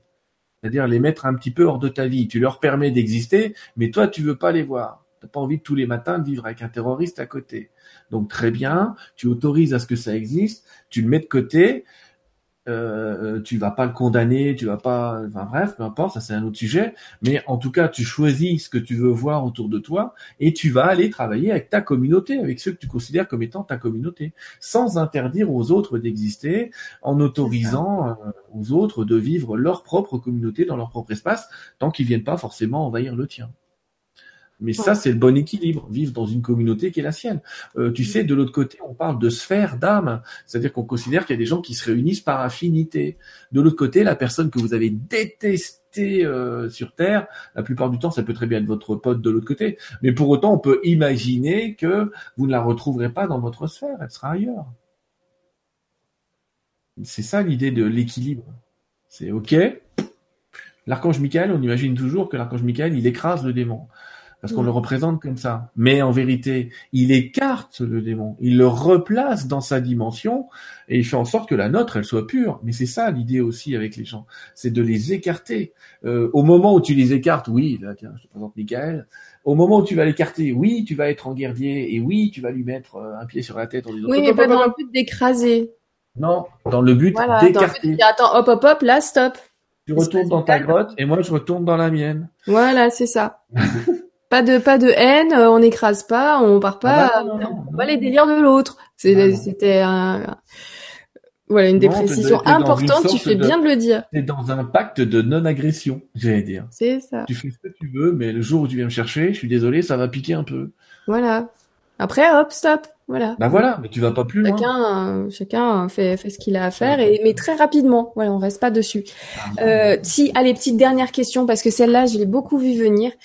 Alors, question, la charité qui est à, la base, euh, qui est la base de l'islam, donc l'islam, d'autres religions, hein. Euh, mais également la doctrine spirit, euh, également de la doctrine spirit, est-elle compatible avec l'ego? Alors, est-ce que la charité est compatible avec l'ego? Tu sais que tout se dit sur la charité. Ah mais si tu donnes, c'est parce que euh, voilà, euh, tu, c'est c'est pour te faire du bien. Toi. Alors c'est vrai que quand vous donnez, je vous assure, je crois que vous avez même plus de plaisir que la personne qui Bah, bien reçoit. Sérieux? C'est quand tu donnes pour recevoir que tu te fais pas plaisir. Oui. Si voilà. tu donnes pour recevoir, là, t'as- tu, tu vis pas forcément le fun. Mais si tu donnes pour le plaisir de donner, mais oui, tu vas prendre un gros kiff. Alors là, moi, je vais dire ce que je pense de la charité. La charité, elle est essentielle parce qu'elle fait partie de la loi d'abondance. Une loi qui est une loi spirituelle, certes, mais la loi d'abondance, qu'est-ce qu'elle dit? Elle dit euh, que si tu donnes une partie de ce que tu as, ce que tu as donné te sera rendu euh, dix fois ou vingt fois. Et en tout cas, cette roue de l'abondance, je parle pas forcément d'une abondance d'argent, hein, je parle d'une abondance de bonheur, de vie, de joie, enfin de tout ce qui fait tourner la roue de la vie. La roue, elle continue à tourner quand tu vas donner de ton temps, quand tu vas donner de ton énergie, quand tu vas donner de l'argent. La roue chez toi, elle va continuer à tourner, elle va s'arrêter, tu vas devenir quelqu'un de plutôt aigri le jour où tu vas décider de ne pas donner ou alors de juger que lui c'est un vrai, lui c'est un faux, euh, euh, etc. Donne. Si c'est un faux, ne donne pas. C'est-à-dire donne avec le cœur. Mais si tu penses que tu as quelqu'un, j'ai de systématiquement, euh, voilà, c'est ma petite femme qui m'a appris ça, mais euh, systématiquement, je prends un grand plaisir à donner à des gens qui sont SDF. Pas parce que et à discuter s'il faut machin et, et en plus je vais pas là, enfin peu importe, parce que ben, ça fait partie du truc et en même temps, s'ils sont une part de moi, ben, qu'est-ce que je serais heureux qu'on me le donne à moi? Et on retombe dans des enseignements qu'on trouve aussi dans l'islam. Hein. Il y a aussi un truc à peu près équivalent. On ne faites pas aux autres ce que vous voudriez pas qu'on vous fasse, qui est un petit peu la base, de, la base de toutes les religions. Donc, est-ce que vous aimeriez, si vous étiez dans une situation super pénible, que tout le monde vous regarde comme si t'as qu'à aller bosser? Allô, quoi? Vous aimeriez pas qu'on vous juge à ce point-là sans qu'on sache rien de vous. Donc ne le faites pas. Et cette charité, ce don, ben faites-le. Là, je suis en train de parler des mendiants, mais c'est pareil pour le don de soi, pour le don d'une énergie, pour le don de temps. Ça fait partie d'un des principes d'une loi qui est la loi de, de manifestation, d'attraction, mais aussi d'abondance. Et si vous ne donnez pas, ben la roue, elle va s'arrêter. Si vous voulez absolument gagner des sous pour gagner des sous, mais que vous donnez pas une part de ce que vous gagnez à quelqu'un qui bosse pour vous, j'en sais rien, peu importe à qui, euh, ça va s'arrêter très très vite et vous allez euh, tôt ou tard, j'en ai plein des comme ça qui me disent ah, ça a marché super, puis maintenant j'ai plus un client. Je dis mais qu'est-ce que tu as fait de ton pognon? J'ai tout dépensé. Pour qui? Bah pour moi. Bah c'est foutu. Et je m'aperçois, et cette personne-là, je m'en souviens d'une notamment, à qui j'ai dit, tu sais quoi, demain tu prends un euro tous les jours dans ta poche, et à chaque fois, elle à Paris, hein, donc à chaque fois que tu vas croiser un mendiant, celui que tu veux, tu lui donnes un euro. Dans les 15 jours, tous ses clients sont revenus. Mais c'est vraiment, c'est un exemple qui est flagrant. Mais c'est pour montrer à quel point cette, cette loi et cette énergie du si vous avez, donné. Si vous n'avez pas, bah, donnez un peu de votre temps, donnez un peu de votre énergie. Mais donnez quand même, quoi. Donnez quand même. Et je vois un tas de vidéos sur des mendiants sur Internet où on s'aperçoit que ces gens-là donnent beaucoup plus que les gens qui sont extrêmement riches. Évidemment, ils savent que c'est. Moi, tu sais, j'ai vécu euh, à un moment, j'ai vécu en foyer, dans la rue, tout ça, et on m'a donné. Donc je sais qu'on on se souvient de toutes les personnes qui nous ont aidés ou qui ont donné quand on était en galère. Je vous assure, on ne vous oublie pas. Voilà, c'est super important. Mais euh, mais de l'autre côté, euh, ouais, il y a l'hiver qui va arriver. Mettez une écharpe de plus dans votre sac, une que que, vous servez pas, dont vous servez pas tout ça. Vous aurez peut-être quelqu'un qui sera en train de faire la manche dehors et vous bah mais il y a des tas de choses comme ça. Et par exemple, au lieu d'aller à la déchetterie avec tout votre camion de meubles, de machin, de trucs de bidule, commencez à voir s'il n'y a pas un Emmaüs ou un truc comme ça qui traîne dans le coin et qui serait prêt à récupérer, quoi? Exactement. Par contre, attention à une chose, c'est l'empathie. L'empathie peut vous bouffer. Euh, moi, ça m'est arrivé des fois en hiver de rentrer en t-shirt parce que j'avais donné mes vêtements, euh, tout ça. c'est pour ça que je prévois maintenant d'avoir des, des, doubles. Et, euh, et c'est pas souvent qu'on croise des personnes dans ma vie. Il faut pas donner tout et aider, ça n'est pas sauver. N'oublie pas. C'est ça. Si tu veux sauver, tu repasses dans le un sauveur, il crée sa victime puisque la victime pour le sauveur pour exister, il a toujours besoin d'une victime. Or, si tu veux la responsabilité et la sortir du mode de sauveur, oui, tu vas l'aider, mais tu vas l'aider à se redresser tu vas pas l'aider à rester dans le mode de victime et à la sauver en permanence. Donc tu vois ce que je veux dire, c'est aider, c'est pas sauver. Il faut aider, mais il faut pas sauver. D'ailleurs, la majorité des gens ne veulent pas être sauvés. Non, mais non, c'est parce que comme je suis retrouvée dans l'autre sens, je voulais pas être sauvée. Je voulais me faire toute seule, tu vois, tu de avancer et quel plaisir de, de savoir d'où tu viens des, des fois et de voir où tu en es aujourd'hui, euh, c'est génial. Donc non, il n'y a pas cette idée-là. Moi après c'est bon, j'ai euh, il y avait aussi ce rappel, tu sais, quand je voyais des situations difficiles, ça me remettait aussi dans une situation, une situation difficile. Je me disais comment je peux faire, euh, parce que j'avais pu vivre, quand je peux faire pour aider plus ou quoi. Donc je fais les petites actions et je vous assure que si tout le monde fait ces petites actions de donner un petit peu, comme tu disais, un euro, voilà, de temps en temps faites payer, péter le billet de 5 parce que quand on le reçoit, franchement, c'est un kiff total. Mais ouais, euh, mais moi j'ai déjà donné un billet de 50 euros à un mec dans la rue, mais t'aurais vu, c'était Noël quoi. Mais ouais, c'est ça. Tu, sais pas, c'est le hasard, c'est forcément la bonne personne, ne vous inquiétez pas. N'allez pas chercher à savoir qu'est-ce qu'il va en faire après. Il en fait ce qu'il veut. Là aussi, comme quand on donne, on n'attend pas de recevoir. Quand on donne, on n'attend pas un débrief euh, sur l'utilisation de, de l'argent, quoi. Euh, voilà, moi une fois j'étais contente d'avoir 5 euros pour aller m'acheter des tampons hygiéniques. Bref, euh, il y a plein de besoins différents. Et il y a d'autres fois, si j'avais envie de me faire péter un nut ou un Mars ou un truc comme ça, même si j'avais peut-être une brosse à dents à m'acheter, ben c'est parce qu'à ce moment-là, j'avais envie de ça. mais même, tu sais, Nora, même si les gens, il y en a certains qui donnent pas parce qu'ils disent, mais ouais, mais qu'est-ce qu'il va acheter? Allez la voir, cette personne, et dites-lui de quoi tu as besoin. Mm. Elle va peut-être vous dire, j'ai pas de manteau, j'ai pas de machin, faudrait que je m'habille, faudrait que je truc. Et si je te l'achète, viens avec moi et amenez-les avec vous, achetez-leur un truc ils vont pas refuser. Hein. Il y en a les trois quarts d'entre eux, c'est pas un litre de rouge qu'ils vont acheter. Hein.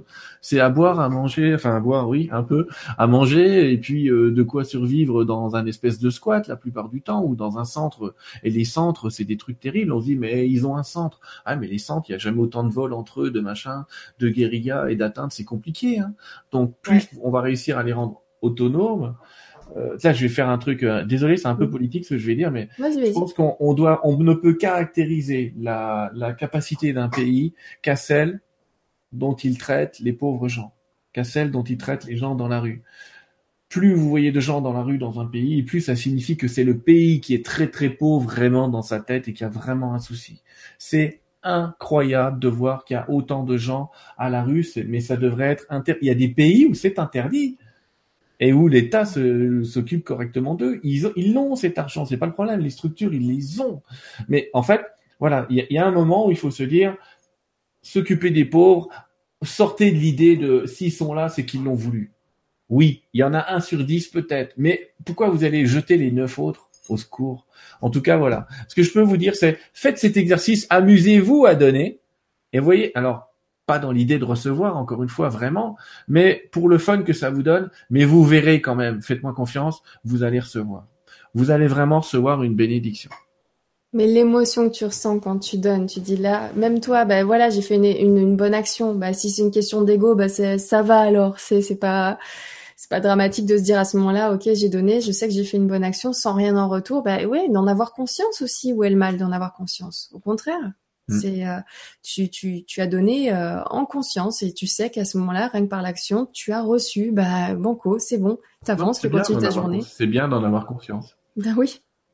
C'est ça, il n'y a pas de honte à donner, il n'y a pas de honte à recevoir. Et, euh, et, ceux qui ont besoin de quelque chose, n'hésitez pas à, à, demander aussi. Le sens, le sens du 1, on l'a dit toute la, journée, toute la soirée, là, pardon. Le sens du 1, c'est le sens qui permet de quitter l'ego. Hein. Donc donner aux autres, c'est aussi un moyen de quitter l'ego. C'est une évidence. Puisque tu quittes de l'égocentrisme tu arrêtes de vivre pour toi, tu commences à donner aux autres. Dès que tu commences à travailler et à vivre avec les autres, t'es forcément plus dans le moi, hein. t'es forcément plus dans le jeu, t'es forcément dans autre chose. Et quitter le monde de l'ego, ça on n'en a pas parlé parce que c'est bizarre qu'on n'ait pas eu la question. C'est et alors et en quoi est-ce intéressant de quitter le monde de l'ego? Mais quitter le monde de l'ego, c'est quitter le monde de la dualité et quitter le monde de ces guerres entre des victimes, des bourreaux et des sauveurs. Et quand on quitte ces mondes-là, ben qu'est-ce qui se passe? Ben on est en paix. Et ça, putain que c'est cool, quoi. Donc c'est ça l'idée de quitter l'ego, c'est l'utiliser quand c'est nécessaire. On a tout un tas de palettes et tout un tas de personnages, faut savoir les utiliser, mais les lâcher pour être en paix le soir quand on se couche. Quoi. C'est ça le, le, travail sur l'ego, ce qui peut nous apporter. C'est clair, c'est extrêmement subtil aussi d'en parler. C'est, j'espère que vous avez compris, les amis. Je vois dans vos commentaires que, de toute façon, on est dans les mêmes vibes sur Nuria, je te promets, avec les Nuriens, ils sont juste au top. On se comprend, même quand on fait pas forcément des belles phrases. L'idée est passée. Et il y avait des bonnes vibes ce soir. Je vous remercie euh, à tous pour euh, toutes vos questions. Et euh, voilà, merci à Kat qui a beaucoup posé de questions ce soir. Je te remercie beaucoup d'avoir autant participé, d'avoir permis d'enrichir euh, l'émission. Marie qui était là, Héraclès, Amédée bien sûr, je m'en souviens avec ce, petit focus tout à l'heure, euh, juste génial. Karim aussi qui était là ce soir. Merci Anna, Anna Maria aussi. Merci à toi. Merci à Béa, merci à Patrice, Patrice Lyon, bien sûr. Génial. Euh, et voilà, merci Luc aussi. Euh, vous étiez vraiment euh, nombreux ce soir à suivre cette soirée avec Sylvain. Sylvain, où est-ce qu'on peut te retrouver? Euh, bouge pas, je vais faire un écran. On peut me retrouver sur un site qui s'appelle sylvaindidlo.com, tout simplement. J'ai cherché longtemps, puis à un moment je me suis dit tiens je suis en train de te partager un écran. Euh, c'est un site qui s'appelle sylvaindidlo.com. Là j'ai mis juste la fiche des. On peut me retrouver en conférence. Euh, là vous avez les endroits là. Donc euh, là, je pars au Québec, mais il y a plus de place, c'est pour ça que je l'ai enlevé de l'affiche. Après, on va être en Belgique, à Lyon, à Bordeaux. Je reviens de Dijon, hein, c'est con, on aurait pu se croiser. Euh, Strasbourg et Fouras en Charente-Maritime. Donc ça, c'est pour euh, des parties conférences. Mais voilà, on peut me retrouver. Euh, j'ai une chaîne YouTube aussi qui est à mon nom, dans lequel justement je fais des petites capsules et dans lequel régulièrement je mets des petites vidéos. Où je fais aussi des petites interviews moins pro que les vôtres, mes amis, mais quelques petites interviews de gens comme ça j'aime bien euh, croiser et avec qui j'aime bien discuter. Voilà comment on peut me retrouver. Puis on peut me retrouver euh, tous les trimestres à peu près sur Nuria TV, euh, tant que Nora voudra qu'on discute d'un sujet ou d'un autre. Bah ouais, merci, merci pour ta simplicité. Franchement, c'est c'est un plaisir de t'avoir et en plus, tu sais, les, les sujets, on les fait un, peu au feeling. Là, là, c'était tout toi. Tu vois, tu m'avais dit tiens, j'ai envie de parler de ça. Voilà. Et quand quand il y a eu là, cette fin d'été, euh, voilà, une rentrée un peu difficile d'ailleurs, pas pas que pour pas mal de monde, je me suis dit mais qu'est-ce qu'il est bien tombé ce sujet avec toi? au démarrage. je l'attendais, mais j'étais j'étais trop contente de passer euh, ce moment avec toi. Merci d'avoir fait un petit focus sur sur l'ego. Merci d'avoir aidé aussi à dédramatiser pas mal de, de questions là-dessus. Ça fait du bien. Euh, ouais, merci pour ta présence. Merci. Je vais revenir. J'ai vu d'ailleurs à un moment, tu es à 45 minutes de Saint-Étienne, hein, là, quand tu es à Saint-Priel, euh, près de Lyon. Ouais. À 45 minutes de chez moi. Je bah voilà, tu sais, Dijon, ça c'est une heure et demie de chez moi, je crois. Bah voilà, n'hésite pas à venir faire un petit tour n'importe quand dans le week-end. En tout cas, je te remercie beaucoup pour euh, ta venue sur Nuria TV. Merci de nous faire des petits coucous. Et c'est vrai, quand on parle spiritualité, pour nous, c'est toujours extrêmement difficile euh, de savoir qui choisir parce que mon domaine, moi, c'est l'ufologie. Euh, Guillaume, c'est les mystères et légendes. Et on aime tous les deux l'archéologie. Il y a certains domaines, on, on partage des informations là-dessus, mais nous ne sommes pas des professionnels. Par exemple, le Reiki, je sais pas du tout ce que c'est. Tu vois, enfin, je sais en gros ce que ça peut, ce que ça peut faire, mais je m'y connais pas du tout. Voilà, donc ça, fait du bien de tomber sur euh, des personnes euh, aussi simples que toi pour pouvoir discuter de tout ça et voilà. En tout cas, le, le feeling il est bon. Donc je te remercie beaucoup de prendre de, Merci temps en temps le temps de venir euh, nous voir sur Nurea TV parce que c'est rare de trouver de belles personnes euh, dans ce milieu-là. Merci à vous tous. Merci aussi pour votre aide pour Nurea TV parce que en fait, euh, je fais des demandes de dons, clairement. Je me dis quelque part, euh, on m'a aidé avant, on m'aide toujours aujourd'hui. Donc merci les amis, merci de me donner un coup de main. Et euh, je vous assure que chacun des participants, donc on, vous avez déjà dit, euh, vous êtes très nombreux à vous abonner à la chaîne, mais vous êtes moins de 1% à aider la chaîne. Ce moins de 1% là, mais voilà, sans vous, il y aurait pas Nurea. Euh, sans les autres aussi qui arriveront après, euh, on ferait pas peut-être les, les belles idées qu'on créera après. euh, plus on a de moyens, plus on fait de choses. Franchement, vous faites en sorte que Nurea soit là, Nurea existe. Vous faites en sorte aussi de nous donner la force d'avancer. Franchement, c'est voilà, j'ai envie de vous faire un énorme bisou et de vous dire un énorme merci. Mais c'est tellement plus que ça, c'est tellement plus important que ça que j'ai l'impression que j'ai pas le bon mot pour remercier. Et euh, voilà. Donc juste, euh, je vous envoie euh, plein d'amour. je crois qu'avec l'amour qui arrive à être à peu près au niveau de cette émotion qui passe quand tu as des personnes qui t'aident et que tu as envie de, tu vois, de, de leur, euh, de les remercier. J'ai failli dire rendre grâce. Tu vois, on est un petit peu là-dedans. Ah bah oui, c'est ça. En tout cas, oui, euh, je place le même appel. Oui, n'hésitez pas. Euh, Nurea TV, un compte Tipeee. euh, Il y a des cours en ligne qui, sont très très bien. Vous avez la possibilité de d'aller sur une shop Nurea. On va acheter les shops. Vous vendez des canettes, non? Euh, Non, c'est des tasses à café, ça a commencé Ah bah comme voilà, ça. C'était des. Nurea qui nous avaient dit on aimerait bien des tasses à café avec Nurea. Donc forcément, moi, comme j'ai été commerçante avant, tu sais, je fabriquais des choses, des objets en cuir, j'étais Mhm. maroquinière et je faisais les marchés. Ah. Je peux pas vendre que des tasses. Donc j'ai créé des designs que j'ai posés. Il y a notamment Gundal aussi qui nous a fait des super intricités dans la boutique. Et c'est euh, c'est vraiment quelque chose que j'ai créé, que j'ai mis en place après un Mhm. besoin des Nuréens. Tu sais, euh, Nurea fonctionne avec en en partenariat. Donc dès qu'on voit qu'il y a un besoin, on essaie d'y répondre. Dès qu'on peut le faire, on y répond. Voilà. Et Super TV récupère et- 20% des sommes de cette boutique. Super. Voilà. Donc, Allez jeter un œil, c'est, je vous le dis, euh, je fais pas de pub particulière, mais c'est pas trop cher. Il y a des petits messages sympas. Il y a beaucoup plus de spirituel qu'on peut l'imaginer là-dedans, parce que, mais en, en même temps, je viens de voir passer, euh, super, un t-shirt avec Nikola Tesla, ça n'existe pas, donc c'est sympa. Euh, je viens de voir passer tout un tas de messages classiques euh, sur l'âme qui agit, le t-shirt Nurea, effectivement, le t-shirt Believe, le t-shirt OVNI en tout genre, le t-shirt. c'est mes inspirations Bah, du moment, tu sais. C'est une bonne idée parce que des t-shirts comme ça, il n'y en a pas beaucoup. Donc, euh, bah voilà, les amis, je vous invite à faire un tour euh, dans, dans la boutique. Euh, C'est Spreadshirt qui gère ça, les amis. C'est c'est une société qui s'appelle Spreadshirt. Donc vous avez le choix de vérifier euh, le, le t-shirt. Par exemple, il y a, il- on a des Nuréens qui font très attention au bio, au commerce équitable, tout ça. Donc regardez bien, lisez bien euh, quelle est la qualité du tissu, d'où ça d'où ça d'où ça vient, tout ça. Parce que Spreadshirt c'est un peu international, donc ils ont différents modèles, différents Mhm. produits qui viennent de différents endroits. Donc vous pouvez cibler les endroits et donner plus de moyens là où les gens sont plus sympas. Voilà. Donc n'hésitez pas quand c'est possible. Je rigole parce que je viens de, juste de voir le premier t-shirt où il y a un chat qui dit soumets-toi humain. C'était mon kiff. C'est c'est un clin d'œil aux chats qui viennent, qui nous détruisent les lumières. Et pour tous ceux qui ont des félins, je, je te jure, on, le- notre, on, on leur appartient clairement. Merci de ce moment en tout cas, Nora.